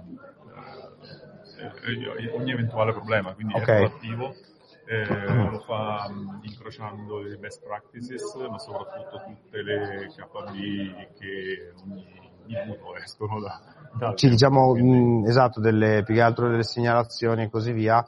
Eh, quindi sicuramente è uno strumento che va eh, che in maniera proattiva dà proprio una mano nella gestione nella, dell'operatività praticamente. Siamo comunque veramente nel day to operation pieno, cioè un qualcosa proprio eh, molto molto spinto. E eh, sinceramente, allora, eh, sono sincero, io qui oggi al, vi sto splittando in due, volevo seguire la tua sessione perché effettivamente è molto interessante, anche perché eh, possiamo dirlo per chi lavori? La fai in privato. Lo vuoi fare in privato? No, allora possiamo dirlo per chi lavori. Lavori per un eh, cloud provider che è in Italia. Parliamo di un cloud provider cosiddetto, noi le categorie, cioè di solito mettiamo come categoria banale le gold class. Vuoi dire quel cloud provider dove arriva l'utente, cioè il cliente, il cliente dice voglio fare offload del mio data center, ma voglio stare con lo stesso modello operativo, quindi ho delle scelte. E in una di queste scelte capitano proprio cloud provider come voi che non, non vorrei ridurre, cioè molti ti dicono sì, piccoli cloud provider, non è vero, perché sono i gold class cloud provider che poi magari un domani scalano anche su altri grandi cloud provider, ma conservano e preservano e stanno molto vicino al cliente, soprattutto per le sue esigenze. Vuoi dare giusto sì, due int? È questo un po' il, esatto. il gioco delle parti, perché eh, ha ragione, hanno ragione di esistere per forza di cose gli, gli hyperscaler, gli, gli Amazon, gli Google, gli eh certo. Eh, beh, diciamo che non possiamo per ovvi motivi paragonarci a loro per quanto riguarda le dimensioni. Ok. Però, Ma... possiamo farlo per quanto riguarda la vicinanza al cliente, al cliente. Eh, e la customizzazione su tutto quello che chiede, chiede il cliente. Cosa esatto. Banalmente se vai in Amazon questo è il ticket questo è e diciamo che in Amazon cioè, diciamo sono eh, essendo comunque fanno i, i grandi cloud, i cloud provider ma attenzione bisogna avere una, una, certa, diciamo una certa soglia di ingresso per avere poi dei servizi professionali magari uno dice mm, magari per le dimensioni che ho non ci dimentichiamo che noi in Italia quando parliamo di SMB, quando parliamo comunque anche di enterprise con particolari esigenze, con particolari verticalizzazioni, non sempre tro- trovano la loro corrispondenza. L- l'impiego del così preso per buono un cloud provider, un public cloud così, giusto a caso, no. Assolutamente no. Non ultimo, altro, altra cosa che gli hyperscaler non possono dare, non danno, non possono dare, è la famosa sovranità del dato perché ecco. è vero che Amazon, che Google, che tramite Google, che uh, Azure hanno dei data center in, in, Italia. Questo non significa che legalmente siano soggetti alla legge italiana, o meglio, sono soggetti alla legge italiana, sì. ma sono soprattutto soggetti a quella americana con il Cloud Act. Cioè, esatto. Quando si parla di sovranità del dato e gli stessi esponenti di, di, di, degli hyperscaler dicono sì, ok, ma noi anche, anche noi abbiamo il data center in Italia.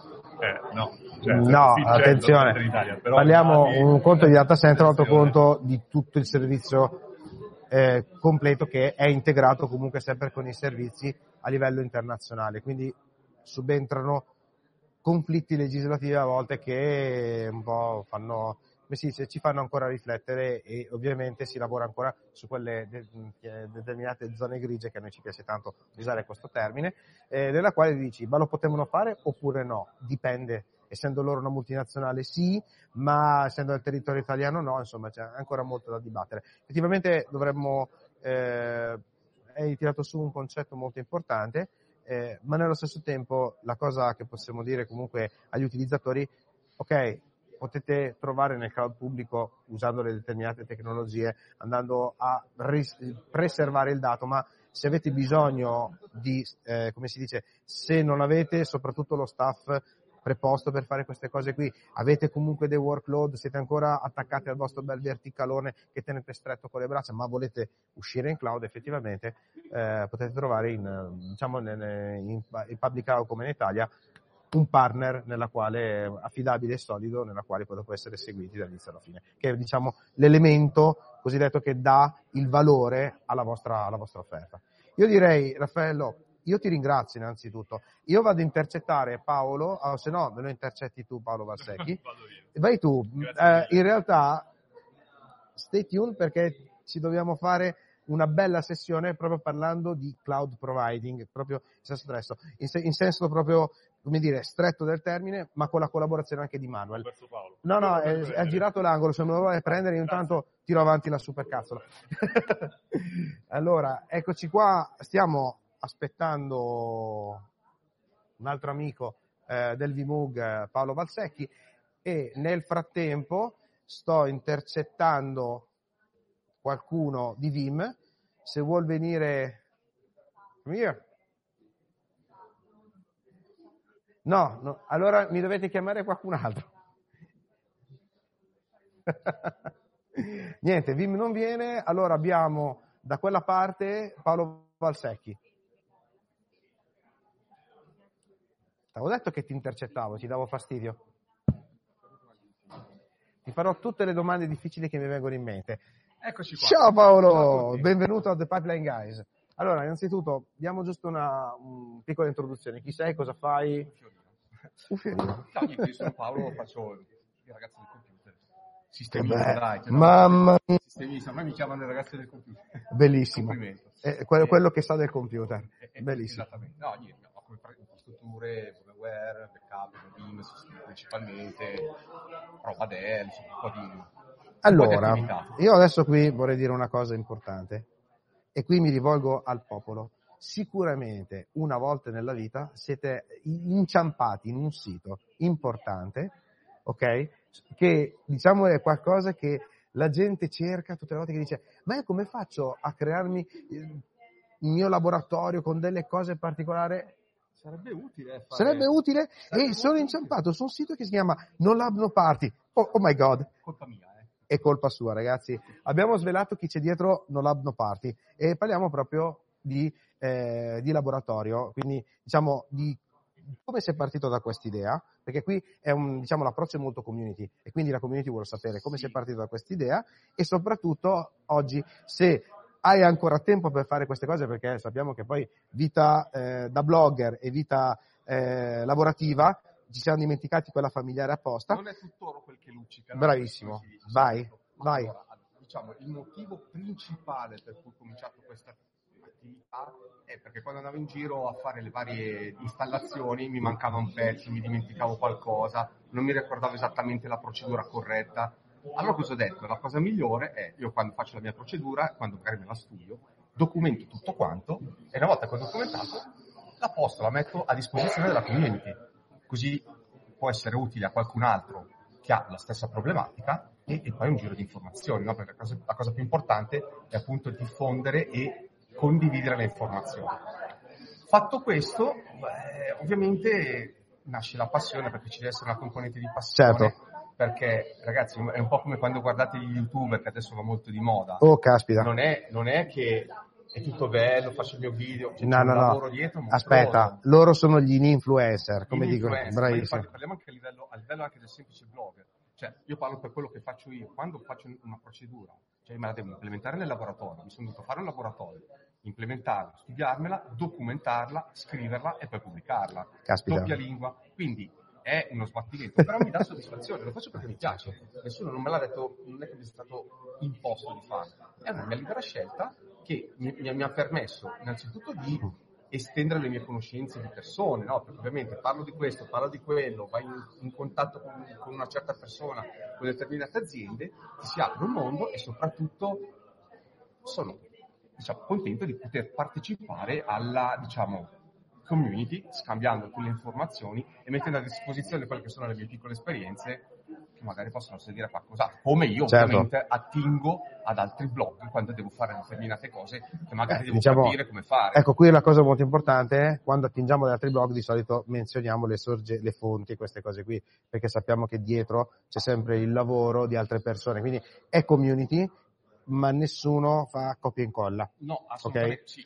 Ovviamente se tu scrivi e io faccio e incolla da un altro sito, no. Questo è un questo po' per rispettare una, un'etichetta, Esatto. è un'etica meglio Esattamente. che c'è dietro questa cosa. Attingo ad altri blog significa anche che se non è che necessariamente deve essere solo mio, ce ne sono tantissimi e fatti molto bene. Se non so un argomento, io ho i miei blog di riferimento dove leggo che magari hanno fatto quella procedura, oppure la cerco su Google.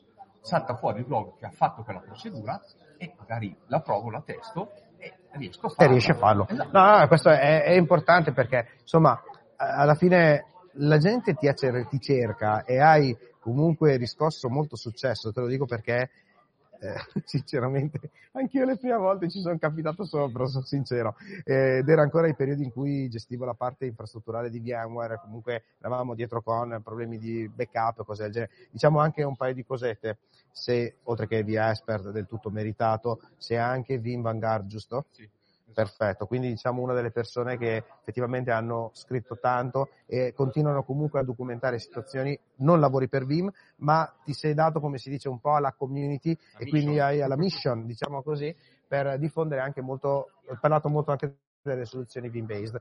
Non solo, io la prima volta che ti ho visto correva l'anno 2016 ed eravamo tutti quanti al VMworld di Barcellona, Esatto. ok? E quest'anno finalmente, dopo due anni Dopo due anni, due mesi, eh, eh, sì, abbiamo la fortuna di ritornare. di ritornare in presenza. Effettivamente, diciamola così, l'ho già detto prima, il Pipeline Guys sarà presente anche lì a rompere le scatole, però Paolo io in realtà vorrei chiederti ufficialmente, ti inviteremo ancora, parleremo ancora di tecnologia perché comunque sono degli argomenti bellissimi, eh, estendiamo proprio questo bel tavolo tecnologico. Noi in The Pipeline Guys siamo partiti da un concetto cloud, multi-cloud, ma comunque tocchiamo anche parti di infrastruttura perché ragazzi eh, sotto il sederotto del cloud c'è sempre del, del ferro che gira, eh, ragazzi, non è Ah, che sì, sì, è stata fatta magia o cose del genere.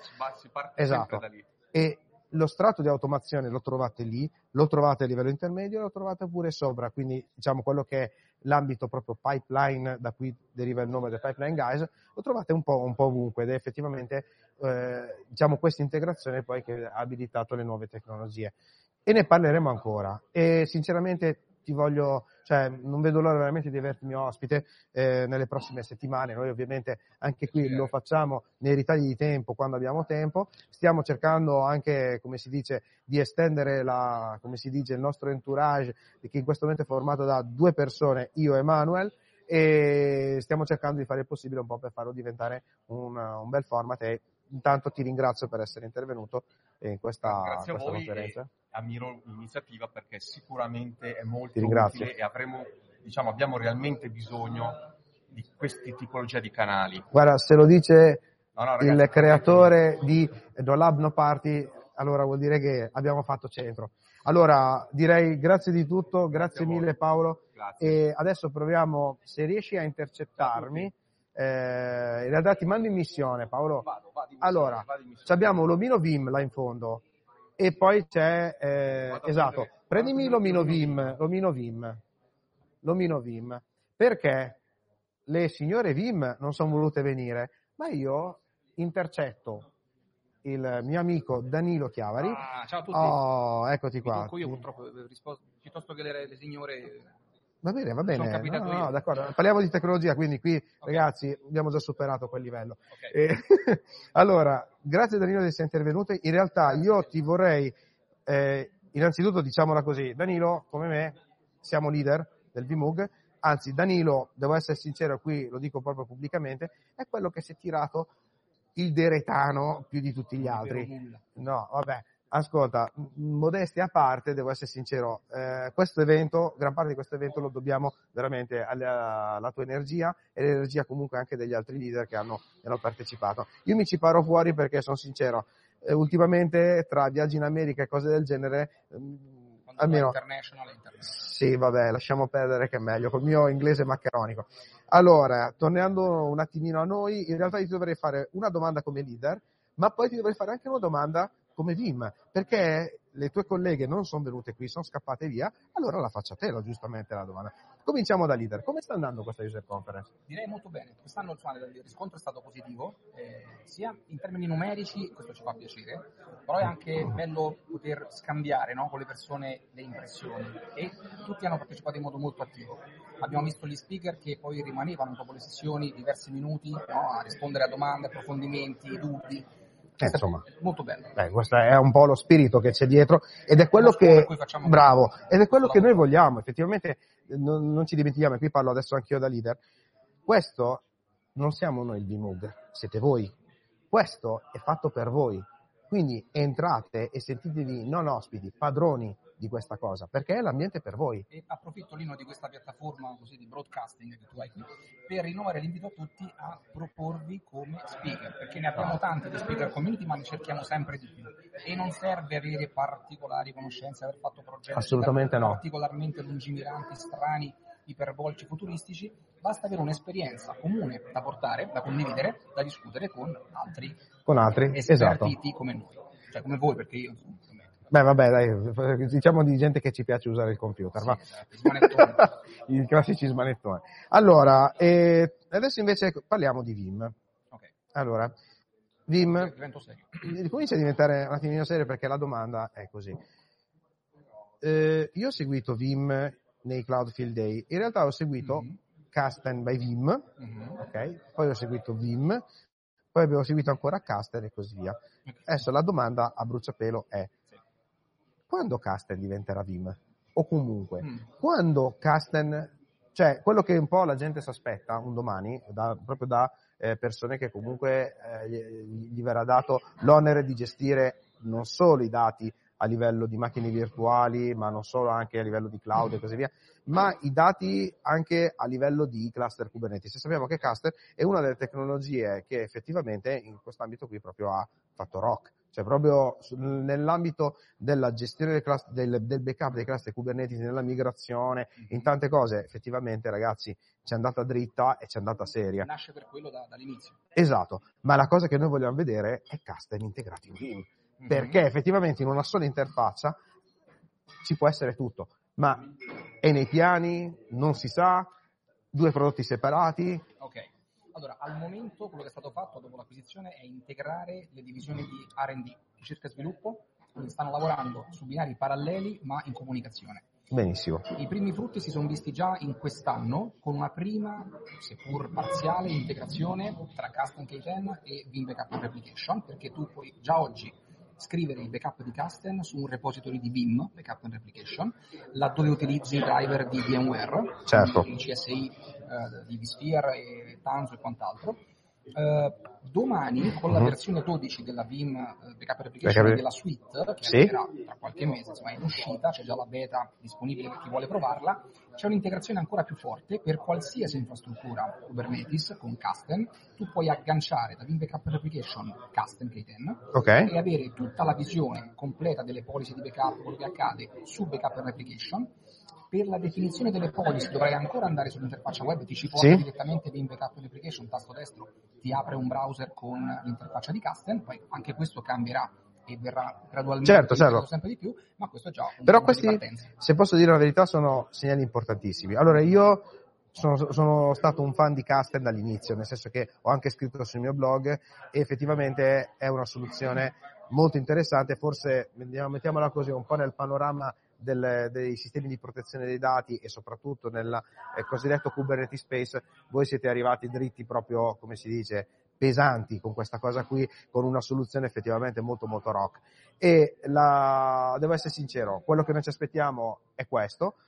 Vedo che ci state già lavorando, quindi vuol dire che fondamentalmente qualcosa si muove e che dire, vogliamo vederlo sto prodotto, vogliamo vedere, vogliamo- soprattutto siamo molto curiosi di sentire nuovi annunci, cosa ci sarà e quindi insomma stay tuned. E nell'ambito proprio Kubernetes io quando penso a voi penso effettivamente a uno dei sistemi, cioè comunque delle piattaforme non di backup, di data availability, corretto?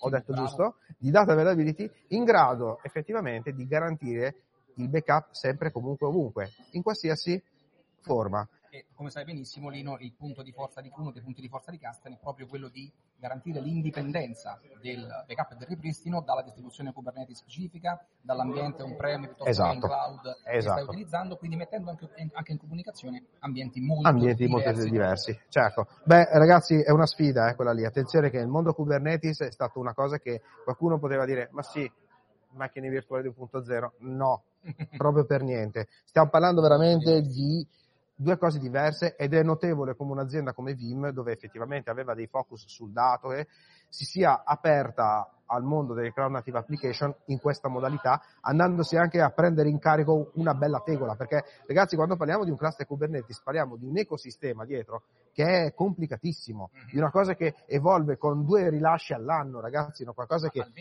almeno due, io dico conto due rilasci all'anno dove ti, dice, ti dicono attenzione devi farli comunque questi due perché sennò altrimenti noi andremo a deprecare questa versione cioè ragazzi è roba da folli. Dico una cosa, Lino, parlavo qualche settimana fa con dei ragazzi dello sviluppo custom che mi dicevano sì guarda fra due o tre release questa cosa che mi hai chiesto arriva. Dico sì due o tre release però di quanto, di quanto parliamo. Un mesetto un mesetto due. E tu a un certo Il ciclo punto dici medio per custom sono 2-3 settimane a release. Beh, guarda ragazzi, cioè, bisogna starci veramente dietro, ma secondo me è complicato. Però vi siete messi proprio nell'ottica giusta e questo sicuramente vi renderà, vi re- vi renderà tanto. Che dire, Danilo, intanto ti ringrazio, sia come leader, sia eh, diciamo come utente finale, diciamo, è un po' questa cosa, come sponsor, come, non lo so.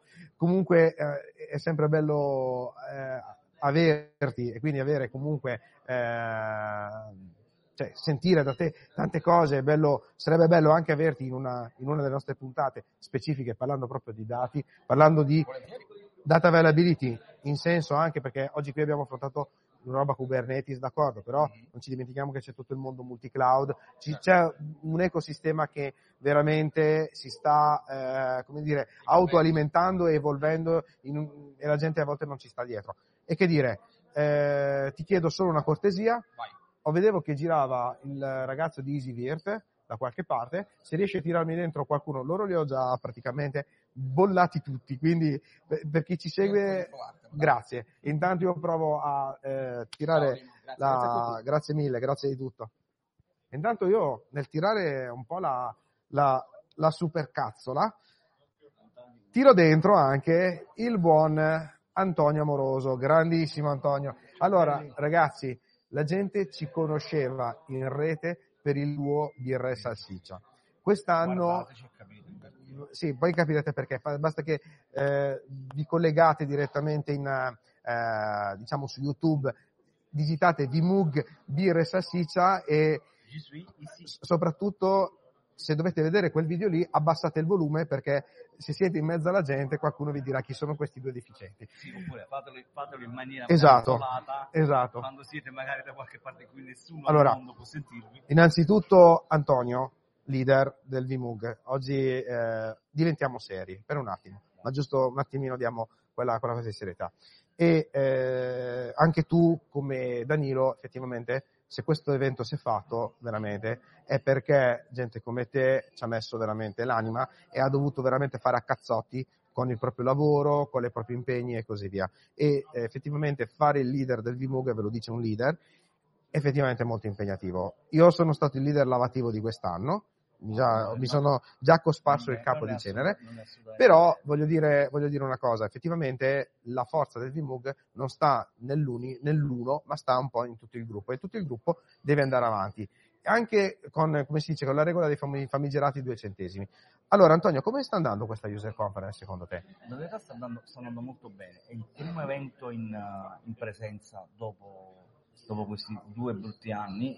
Quel- quella dell'anno scorso è stata ibrida, ma era ancora in un momento in cui tutti avevamo fondamentalmente ancora tanta paura. Il era, diciamo, era presente, abbiamo dovuto con- convivere con, con questa situazione. Al momento ancora probabilmente conviviamo con questo tipo di, uh, di situazione. Certo. Questo- adesso siamo in presenza, ci sono molte, mh, molte persone, secondo me è, è venuto bene, c'è- Bene.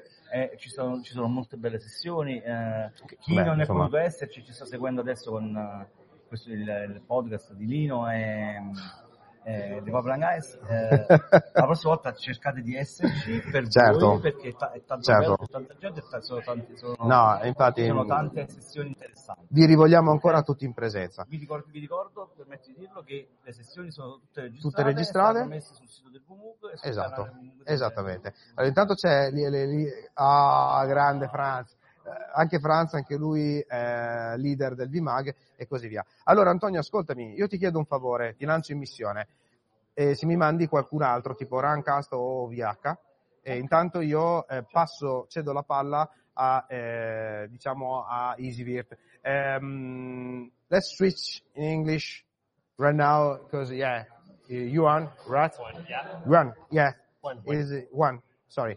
Uh, he is from uh, So, uh, one, can you, um, yeah, introduce yourself and uh, say what, mm, what you are doing, uh, what in what company you are working, and uh, so I will give, I will uh, uh, ask you some uh, quick question because here is uh, this is uh, our podcast. This is a completely free po- free podcast. Nothing is prepared, so feel free, stay comfortable, stay comfy, and uh, yeah. Uh, so Great. Thank the you. stage is yours. So my name is Juan Osorio. I'm in charge of uh, marketing and international development at ECVR. We are ECVR. We are a French company. We have over more, more than 10 years of experience uh, helping organizations to improve the efficiency and optimization in data centers. Uh, we are here uh, with the remote community for the second time. Uh, 2019 was, Oh, wow. was, was the first time Yeah. we participated. That was, that was great. Yeah. Well, Uh, what time? Uh, what year? 2019. to, yeah. 2019. Yeah, good.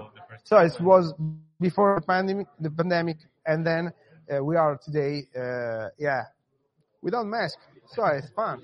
That's great to see. It's awesome. It's great to see again people to be able to talk with them in person to show what's happening. I think we are all Yeah. Really tired of Yeah. uh, webinars and online events. So this human presence is really important. It's amazing. Yeah.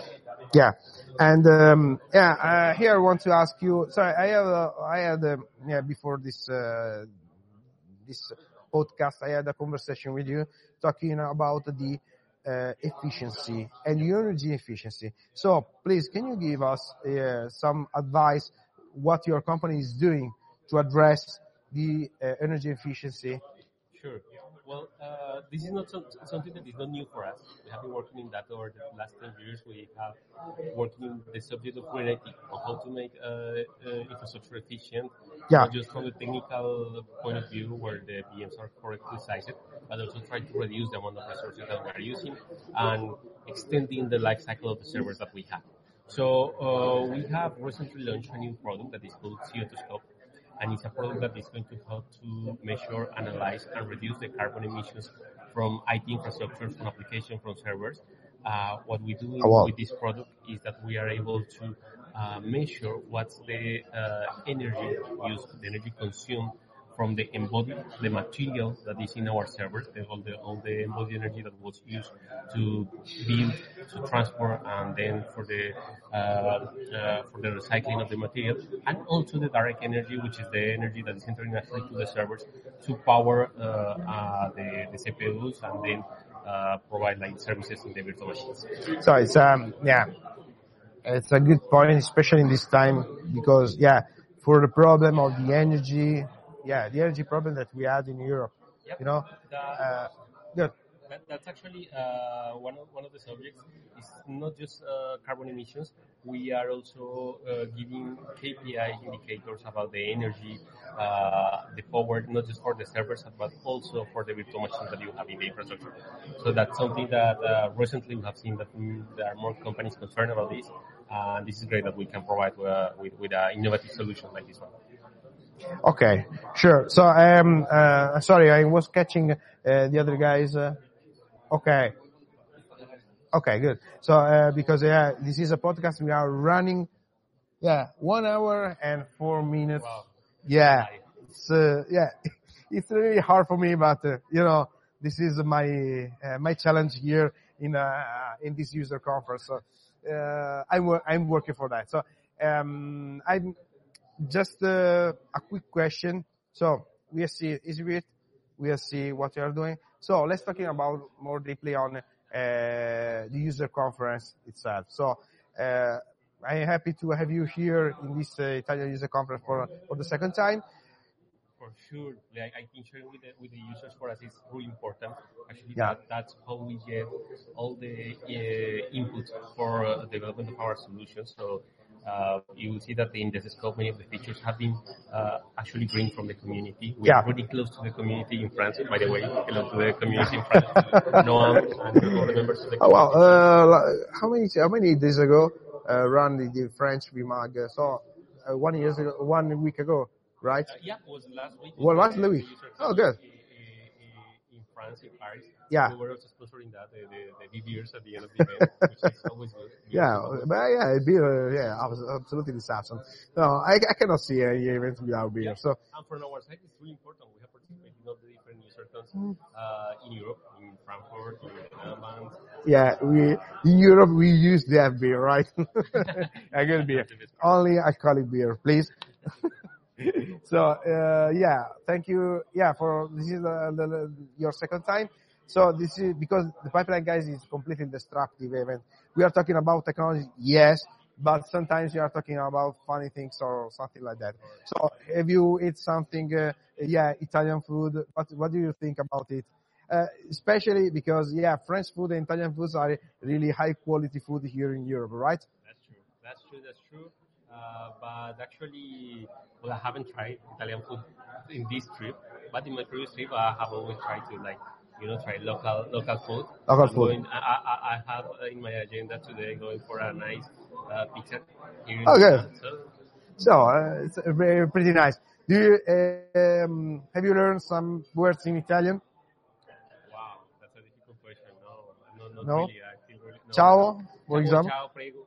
Okay, good. So it's enough. Birra. No, no. Oh, good. Yeah, yeah. This is absolutely awesome, and uh, it's mandatory to know uh, how uh, you have to ask for a beer. So uh, let, let me say that it's really fun. But uh, uh, friends of mine, uh, first time in uh, in Frankfurt, heard Heinz uh, beer bitte, which is uh, please one beer. Oh, yeah, yeah, it is. Uh, yeah. That, that's important. You can make Yeah, you, you have to survive, right? okay, thank you very much. Thank you for, for uh, joining this uh, this podcast. Uh, and uh, yeah, I will give you obviously the link um of this uh, this podcast. And then uh, I'm trying to find if uh, the- I can pass, yeah, uh, the word to another. all the community here in Italy. Oh, thank you very much. Okay. So it was a real pleasure to have you with us. Bye bye bye.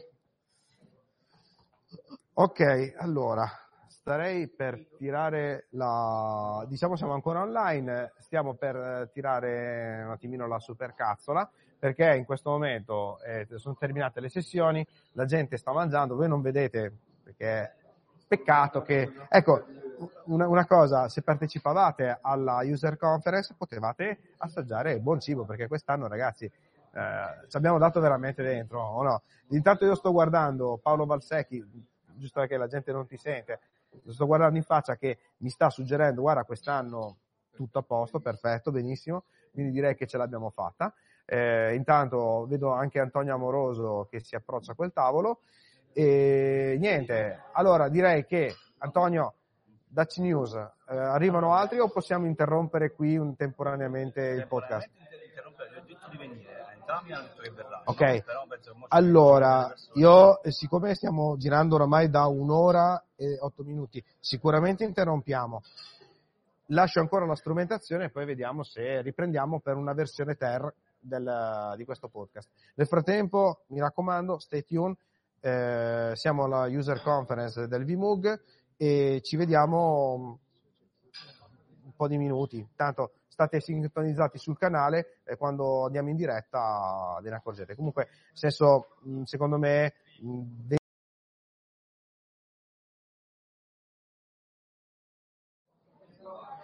allora, giusto qualche minuto, ragazzi, cioè meglio di così, un'efficienza veramente. Ho bevuto giusto un bicchiere d'acqua e siamo tornati ancora live con The Pipeline Guys per la parte terza, ma credo che sia l'ultima parte perché poi veramente, ragazzi, comincio ad avere, eh, come si dice, la sindrome dello stress. Ma prima di passare, innanzitutto, buttiamoci questo.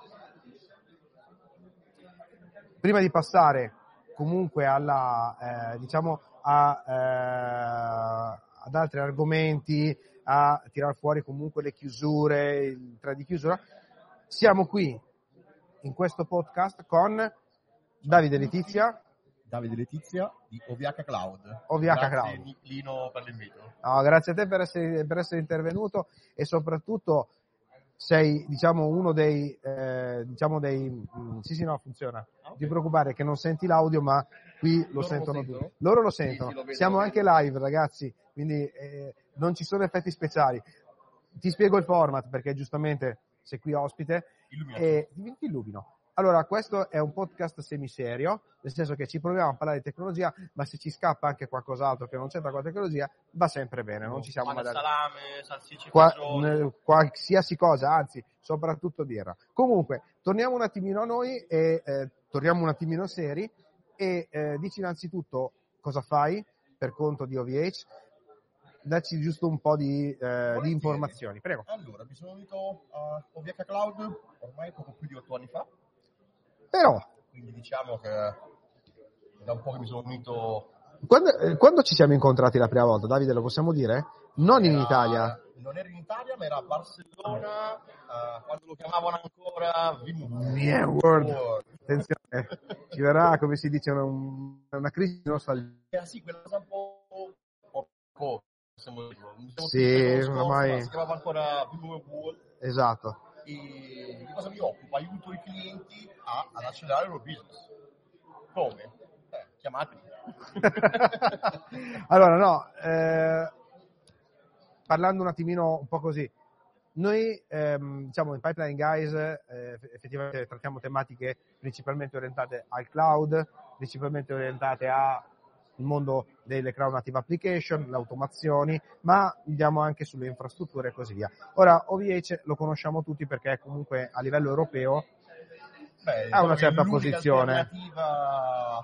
in Europa a giant statunitensi o cinesi. Esatto. Cosa facciamo in due parole, davvero? Benissimo. Assembliamo server, non li compriamo da nessuno, li raffreschiamo al liquido con tecnologia nostra brevettata, ospitiamo questi server in centri di calcolo di nostra concezione e interconnettiamo questi centri di calcolo con della fibra ottica nostra proprietaria. Siete un cloud provider a Puro, 100%. Puro. Quindi Nel- la nostra industria è cloud provider. Ecco, eh, voglio rivelare una cosa che, mh, vabbè, magari mh, non, è, non voglio fare, ovviamente io qui assumo un pochettino le funzioni di moderatore, non voglio fare pubblicità, ma effettivamente il mio sito gira sui vostri sistemi e posso dire, attacchi non l'avete buttato giù. nonostante tutto, nonostante sia stato anche preso di mira, comunque ci sono degli interventi che prevengono e che quindi diciamo avete messo a disposizione dei sistemi che effettivamente eh, aiutano nella prevenzione, ma questo fa poi elevare diciamo, il concetto di cloud provider a quello che non è solo il ferro di un altro, ma un Il servizio. ferro è di tutti e la sicurezza non solo per noi è prioritaria, ma è per tutti. Eh certo. Cosa significa? Che il nostro sistema anti-DOS, quindi il nostro sistema perimetrale, con il attacco malevolo, è gratuito e lo offriamo a tutti. E questo è qui- a pagamento. No, no, attenzione, è un servizio che effettivamente la gente si aspetta per dire entro nel, nella- a livello di cloud provider, entro con una serie di servizi, li voglio, li voglio garantiti. Perché? Perché sennò altrimenti mi compravo un server io e me ne andavo in collocation. Cioè adesso diciamoci le cose come stanno. Oltre al discorso di alta affidabilità, oltre comunque a discorsi che voi potete offrire nel vostro portfolio, effettivamente la, eh, il discorso di dare un servizio eh, è uno degli obiettivi che un cloud provider oggi si dà. Cosa fa? Noi facciamo l'investimento CAPEX, come viene detto in gergo, quindi investiamo i milioni in anticipo Ok? e vi offriamo un servizio che voi pagate nel modello OPEX, quindi pay per use, con un investimento basso. Esatto. Il resto diciamo che ci pensiamo noi. Allora, siamo oggi alla user conference. Siamo alla user conference e posso dire una cosa? Voi siete stati forse tra i primi che vi siete presi in carico il discorso della quella che si chiamava una volta la eh, chiamavano vCloud Air. Chiamavano così? acquisito per entrare nel mercato statunitense con un'altra corporate quello che era la parte di operation di Vim. Di Vim, di. Cloud Air. Di esatto. Cloud Air. Dopodiché oggi potete offrire effettivamente Lo offriamo anche già prima, perché il nostro, Esatto. di- di- il nostro, dice, il nostro flagship store è quello che noi chiamiamo Host Private Cloud, powered by VMware. Quindi cosa offriamo? Soluzioni gestite con eh, licenza Vim eh, Enterprise, Enterprise Plus inclusa, NSX inclusa, Realize Operation. Oh, attenzione, NSX incluso, Virtualized Operation incluso. Oh, Se attenzione. non lo usi, lo scegli tu, noi te lo diamo. Allora, questo ci porta un attimino al discorso a dire, cioè ci porta il discorso un po' in quello che è l'obiettivo che effettivamente eh, si danno le aziende, soprattutto quando decidono di, fare, di cominciare a scaricarsi un po' dell'hardware, cominciare a entrare in cloud, o di avere anche soluzioni ibride, soluzioni multi-cloud. Quello di avere lo stesso modello operativo. Diciamo che è un po' il tema importante. E il fatto che comunque OVH riesce a fornire OVH o OVH, come possiamo dire? Allora, in Italia la chiamiamo OVH Cloud. Posso chiamarla? Worldwide OVH Allora, Cloud, eh, scusatemi, ho sbagliato io. Questo è un podcast italiano, OVH. OVH Cloud. OVH Cloud. Allora, parliamo di eh, effettivamente un modello operativo che dal punto di vista del- del- dell'utente è, è straordinario, perché uno non deve cambiare né la natura di quello che sta facendo girare, né... Vai. Vi dico anche che offriamo una funzione di eh, rolling upgrade, quindi medesimo V-Center che tu vai, tu vai a aggiornare con diversi bit data center in modo tale da non eh, offrire un zero downtime. Ok, adesso ti faccio proprio la domanda, quella secca alla Pipeline Guys. Scusa, mi stai chiamando? No, no, no, no, no, no, no. Non si fa così, non si tradisce. Allora, V-Motion, dal proprio data center a OVH, possibile? Eh, quindi tu parli di un cross Cross V-Center, allora diciamo ni, no, perché non hai accesso root, ok, ma, ma esistono delle soluzioni alternative ospiti anche qui che vengono utilizzate per fare delle repliche. Poi CX lo conoscete tutti, ma dipende dal budget che avete. ok, perfetto, però E que- l'abbiamo utilizzato per migrare dalle vecchie dalle vecchie infrastrutture, di- esatto, di Air verso i nostri verso, ok, diciamo che questa cosa qui Però offriamo una migrazione di uno storage eh, eh, vMotion cross Quindi digital. Questo vi permette di fare un rolling upgrade con zero downtime. perfetto, e direi che questa cosa qui è eh, E non solo, sensazionale. Puoi estendere, puoi estendere la tua premises o quella del tuo cliente o quella dei vostri clienti utilizzando della fibra o anche la casca dell'FTLS, anche con multipath che è raccomandato, su rete privata gratuita in OVH Cloud, non dovete pagare il traffico, anche tra diversi data center o regioni. Per chi non l'ha capita, questa è una frecciata. Stop. Ah, non pagate nemmeno il costo dell'API. È così, chiave in mano, prezzo certo. Perfetto. Che è, diciamo un po' eh, quello che tutti quello che oggi, non lo Sì, diciamo che allora stiamo sempre parlando di eh, contesti in cui le aziende effettivamente vogliono sapere in anticipo quello che spendono e per saperlo Oggi ovviamente. il traffico è diciamo, la voce più aleatoria e imprevedibile. Allora, sì, e questa è effettivamente una pro- delle problematiche che spesso affligge il transito, soprattutto chi deve sponsorizzare anche internamente all'interno, cioè che all'interno delle aziende è preposto a fare il cosiddetta eh, accompagnare l'azienda nella fase di trasformazione, quindi nella fase di messa in cloud. Molto, molto spesso cosa viene fatto? No, l'upload è gratuito, il download no. Eh, diciamo, ci sono... in aggiunto con il nostro store? Va un po' al di fuori dal contesto di oggi, ma paghi poco. No, qui sei a The Pipeline Guys, puoi dire quello che vuoi. paghi solo soltanto eh, il download al di fuori della rete OVH e zero all'interno della rete E zero, eh, E eh. OVH è presente in quattro continenti, fate i conti voi. Beh, insomma, eh, voglio dire, per essere oggi un cloud provider è il must have di essere presente in più punti per avere un accesso. Effettivamente siete l'alternativa. Sì, io vorrei dire anche, vorrei aggiungere un, diciamo un bit, alternativa al Gold Class, ovviamente, o anche alternativa in, in linea generale per un semplice utilizzo di VPS e così via. Perché Anche, infatti abbiamo diciamo abbiamo, avete anche comunque ragazzi, con esatto. Quindi sono nel portfolio c'è dentro anche tanta roba. andiamo dal, dal piccolo e libero professionista fino a grandi enterprise. Grande enterprise. È una questione Questo- di necessità. Perfetto. Allora, direi che io eh, ti ringrazio per il tuo tempo. Ti lascerei, appunto, so che adesso magari devi tornare al boot e così via per, eh, diciamo, sistemare ancora altre Sì, cose. abbiamo l'arcade che aspetta. Avete l'arcade, oh Dio, avete l'arcade che vi aspetta. Ecco, la, la- la cosa brutta di questa cosa è che non posso alzare questa postazione per andare a vedere effettivamente che danni stanno combinando. E mi ha là. chiesto di portare l'arcade qui. eh. Sì, è vero. Questo è vero.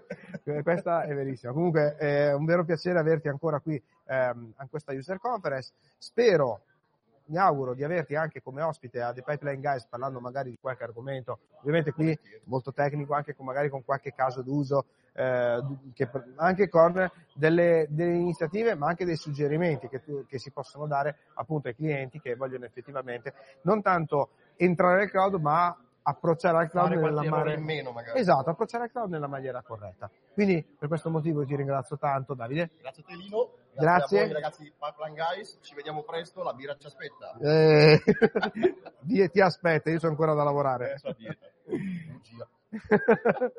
grazie Davide, grazie, grazie di tutto. E niente, torniamo un attimino, un attimino a noi, siamo ancora in diretta, provo a intercettare in questo momento Massimiliano Moschini, che però in realtà sta parlando con una persona, quindi temporaneamente mi giro verso i ragazzi dell'organizzazione del VMUG HQ. Hey guys, do you want to, jo- to join here, jump here and send hi? Oh, William, come here. Ok, eh, parlo adesso in lingua inglese perché giustamente loro sono del VMware. Good afternoon. sono del, VM, eh, del VMware um, headquarter europeo. So, uh, William, thank you, thank you very much. So, you are in the organization of this great user conference, and uh, it's a really a great pleasure to have you. So, we're working really, literally tied the yeah together in um, in the last months. Uh, so let me say that uh, organize a user con is a really hard work. We are starting. I never sleep when I Oh. organize a user con. oh, don't say that. No, no, so no. the, The, the best thing is, compared to any other project, is that you're working with a team of volunteers. uh, yeah. It's a totally So- different dynamic. there is passion for the topic.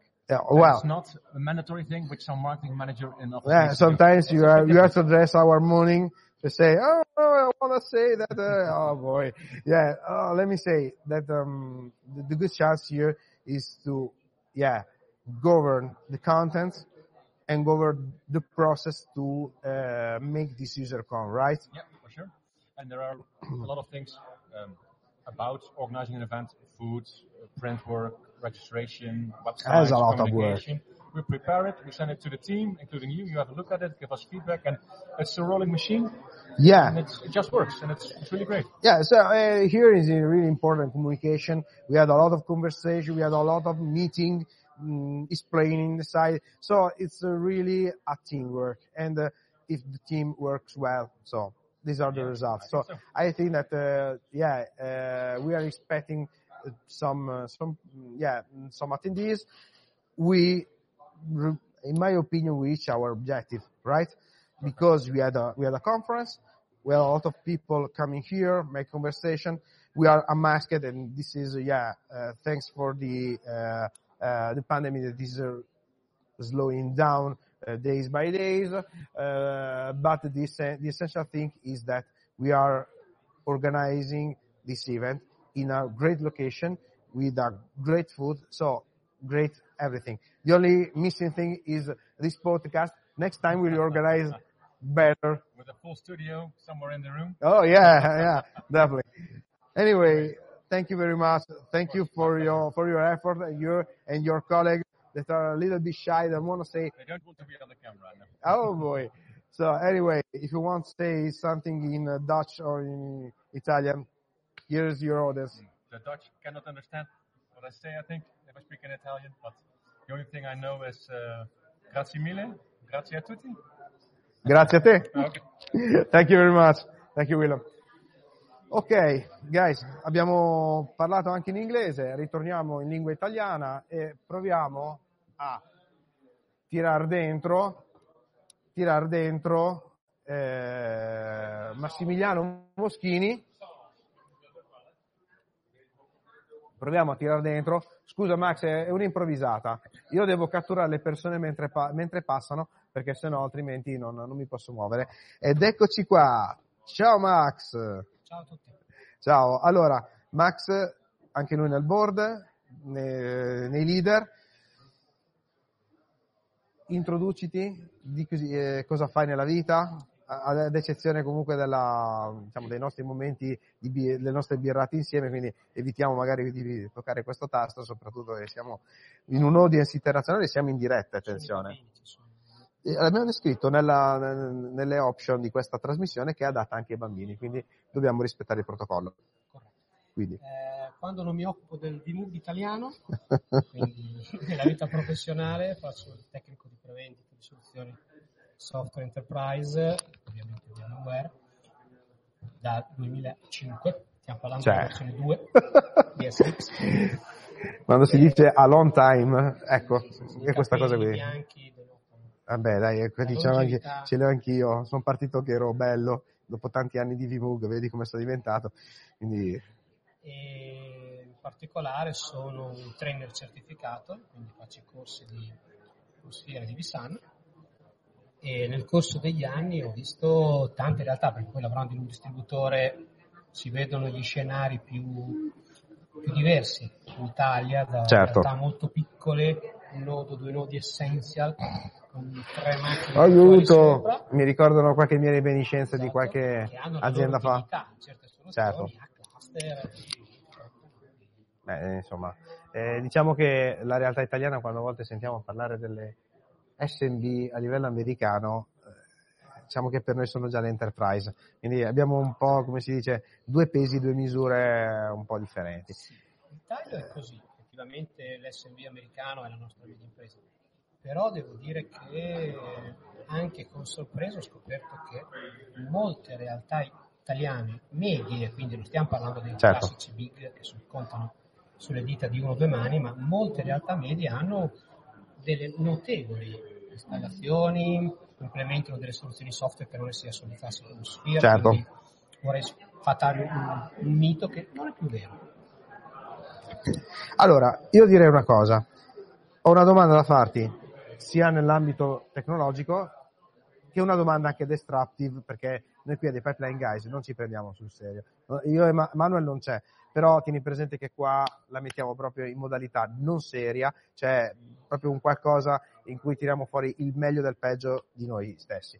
Quindi, la domanda tecnica è innanzitutto qual è il tuo approccio un pochettino a quello che è il trend dei tuoi clienti che spesso ti domandano perché ragazzi tu ascolti i tuoi clienti ti dicono dobbiamo deliverare cloud native application. Oh my god.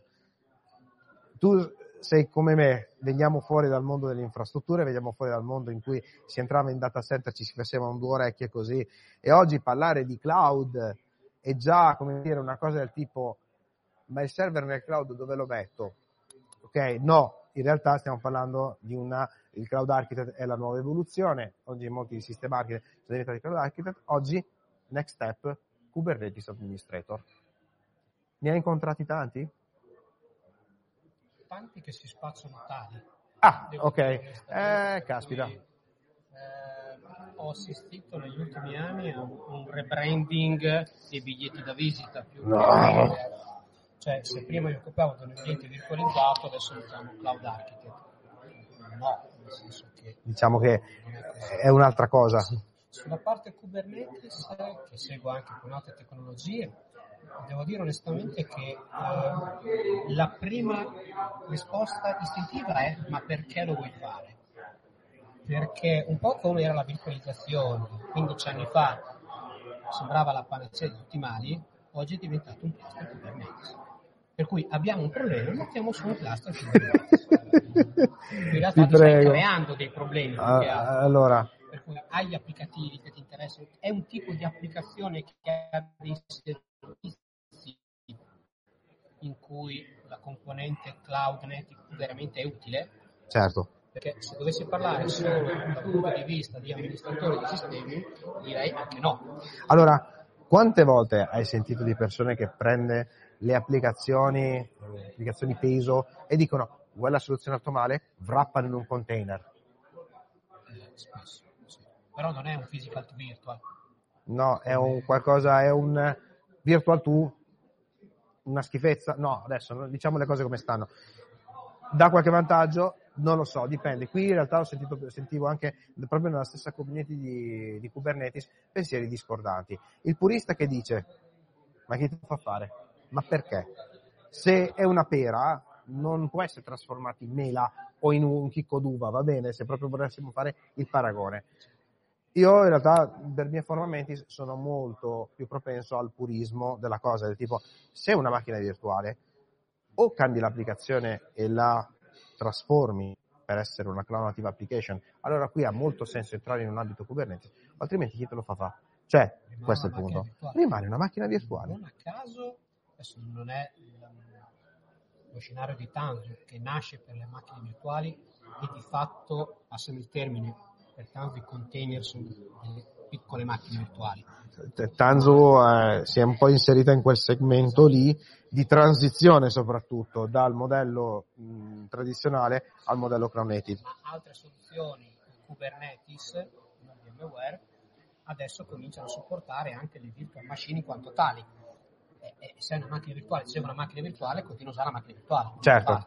Allora, molti dicono il gioco delle astrazioni effettivamente è l'arma vincente che prima ha, eh, dire, permesso alle macchine fisiche di diventare virtuali e quindi di migliorare la managability, adesso nel secondo livello, nel secondo step, sembrerebbe che i container possano essere anche loro, sempre dal punto di vista del managability, qualcosa di meglio, qualcosa di peggio, non lo so. Io su questa cosa qui in realtà non ho una risposta È qualcosa di diverso. è qualcosa di diverso. E quindi su questo effettivamente attendiamo un po' eventi, vediamo un po' che cosa succede e speriamo di non sentire gente che a un certo punto dice avevo un bel container, poi a un certo punto non ho più niente, dati compresi.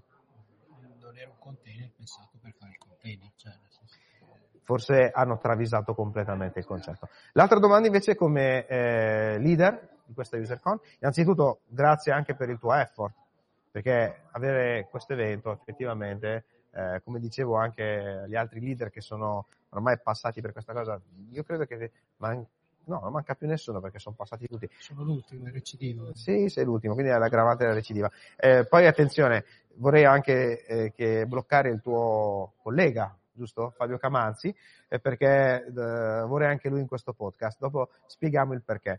Ma eh, come leader, eh, come la vedi questa cosa? È stato un bel ritorno in presenza, abbiamo, comunque abbiamo già detto prima, effettivamente stiamo veramente volgendo al termine di questo lungo periodo della pandemia, finalmente ci guardiamo in faccia e così via.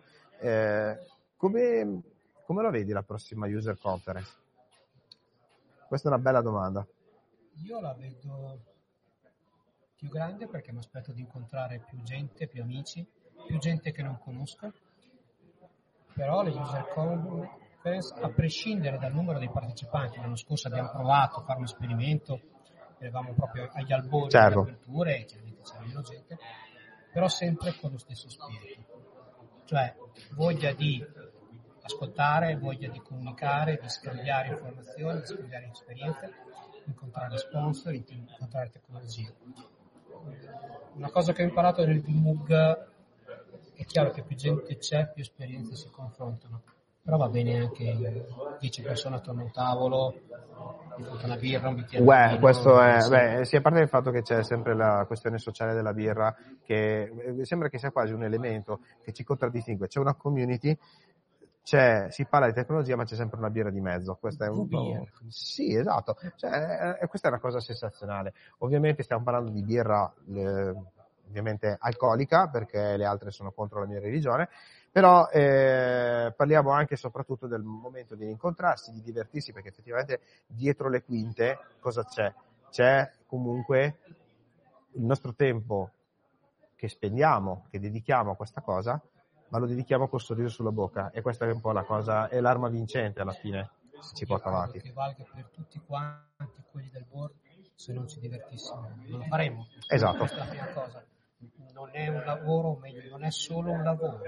No, è una scelta, è una, sì, è proprio veramente una scelta di vita. Max, io non ti voglio rubare altro tempo, intanto grazie per essere intervenuto in questo, in questo podcast e soprattutto se riusciamo a intercettare Fabio Camanzi bene, se no mi fai un cenno da là in fondo del tipo Lino, taglia tutto e chiudiamo questa sessione. Ok, grazie mille intanto, grazie, ciao. E allora, abbiamo avuto anche finalmente Max, e diciamo che li abbiamo timbrati tutti i leader, va, perché questa cosa qui assolutamente era importante, era importante dirlo, siamo live a questa user conference, eh, siamo diciamo davanti a me c'è gente che va, gente che viene, è, è bello perché proprio è lo spirito di stare in presenza e direi che Fabio Camanzi è sparito dalla circolazione per cui vabbè ci vendicheremo poi in separata sede eh, eh, cercheremo di mh, catturarlo poi in un altro evento direi che a questo punto sto parlando da solo all'interno di una stanza, la gente si sta girando credendo, come dire, chi è sto deficiente che, sta, che cosa sta facendo sto, uh, questo qua. Comunque, vabbè, niente, direi che possiamo concludere qui. Finalmente, per ora è tutto sulla user conference. Eh, ci aggiorniamo poi magari in differita con qualche wrap up che potremmo fare eh, io e Emanuele Copotelli. Intanto richiamo magari indietro Giovanni che facciamo i saluti. Eh, hai già fatto la sessione Giovanni? No, allora, prima della tua sessione solo il tuo ciao con la promessa poi di vederci che torni. No, in realtà qui chiudiamo, facciamo la chiusa. Siccome eh, allora Giovanni è un membro aggiunto di The Pipeline Guys, perché eh, diciamo adesso sicuramente opereremo a livello di staff per cercare un po' di ingrandirci. Però in realtà in questo momento io diciamo le cose come stanno, te la stai facendo sotto perché hai la sessione adesso. Non ti voglio stressare più di tanto. Io dico solo una cosa, diciamo solo ciao ai nostri, diciamo, a, a tutto il mondo e a tutte le persone che ci stanno seguendo e eh, stay tuned per magari un wrap up. Vuoi dire qualcosa anche tu? No, niente che... Eh, è ora di andare. Sì, è ora di andare, nel senso sono in ansia. No, no, ci mancherebbe.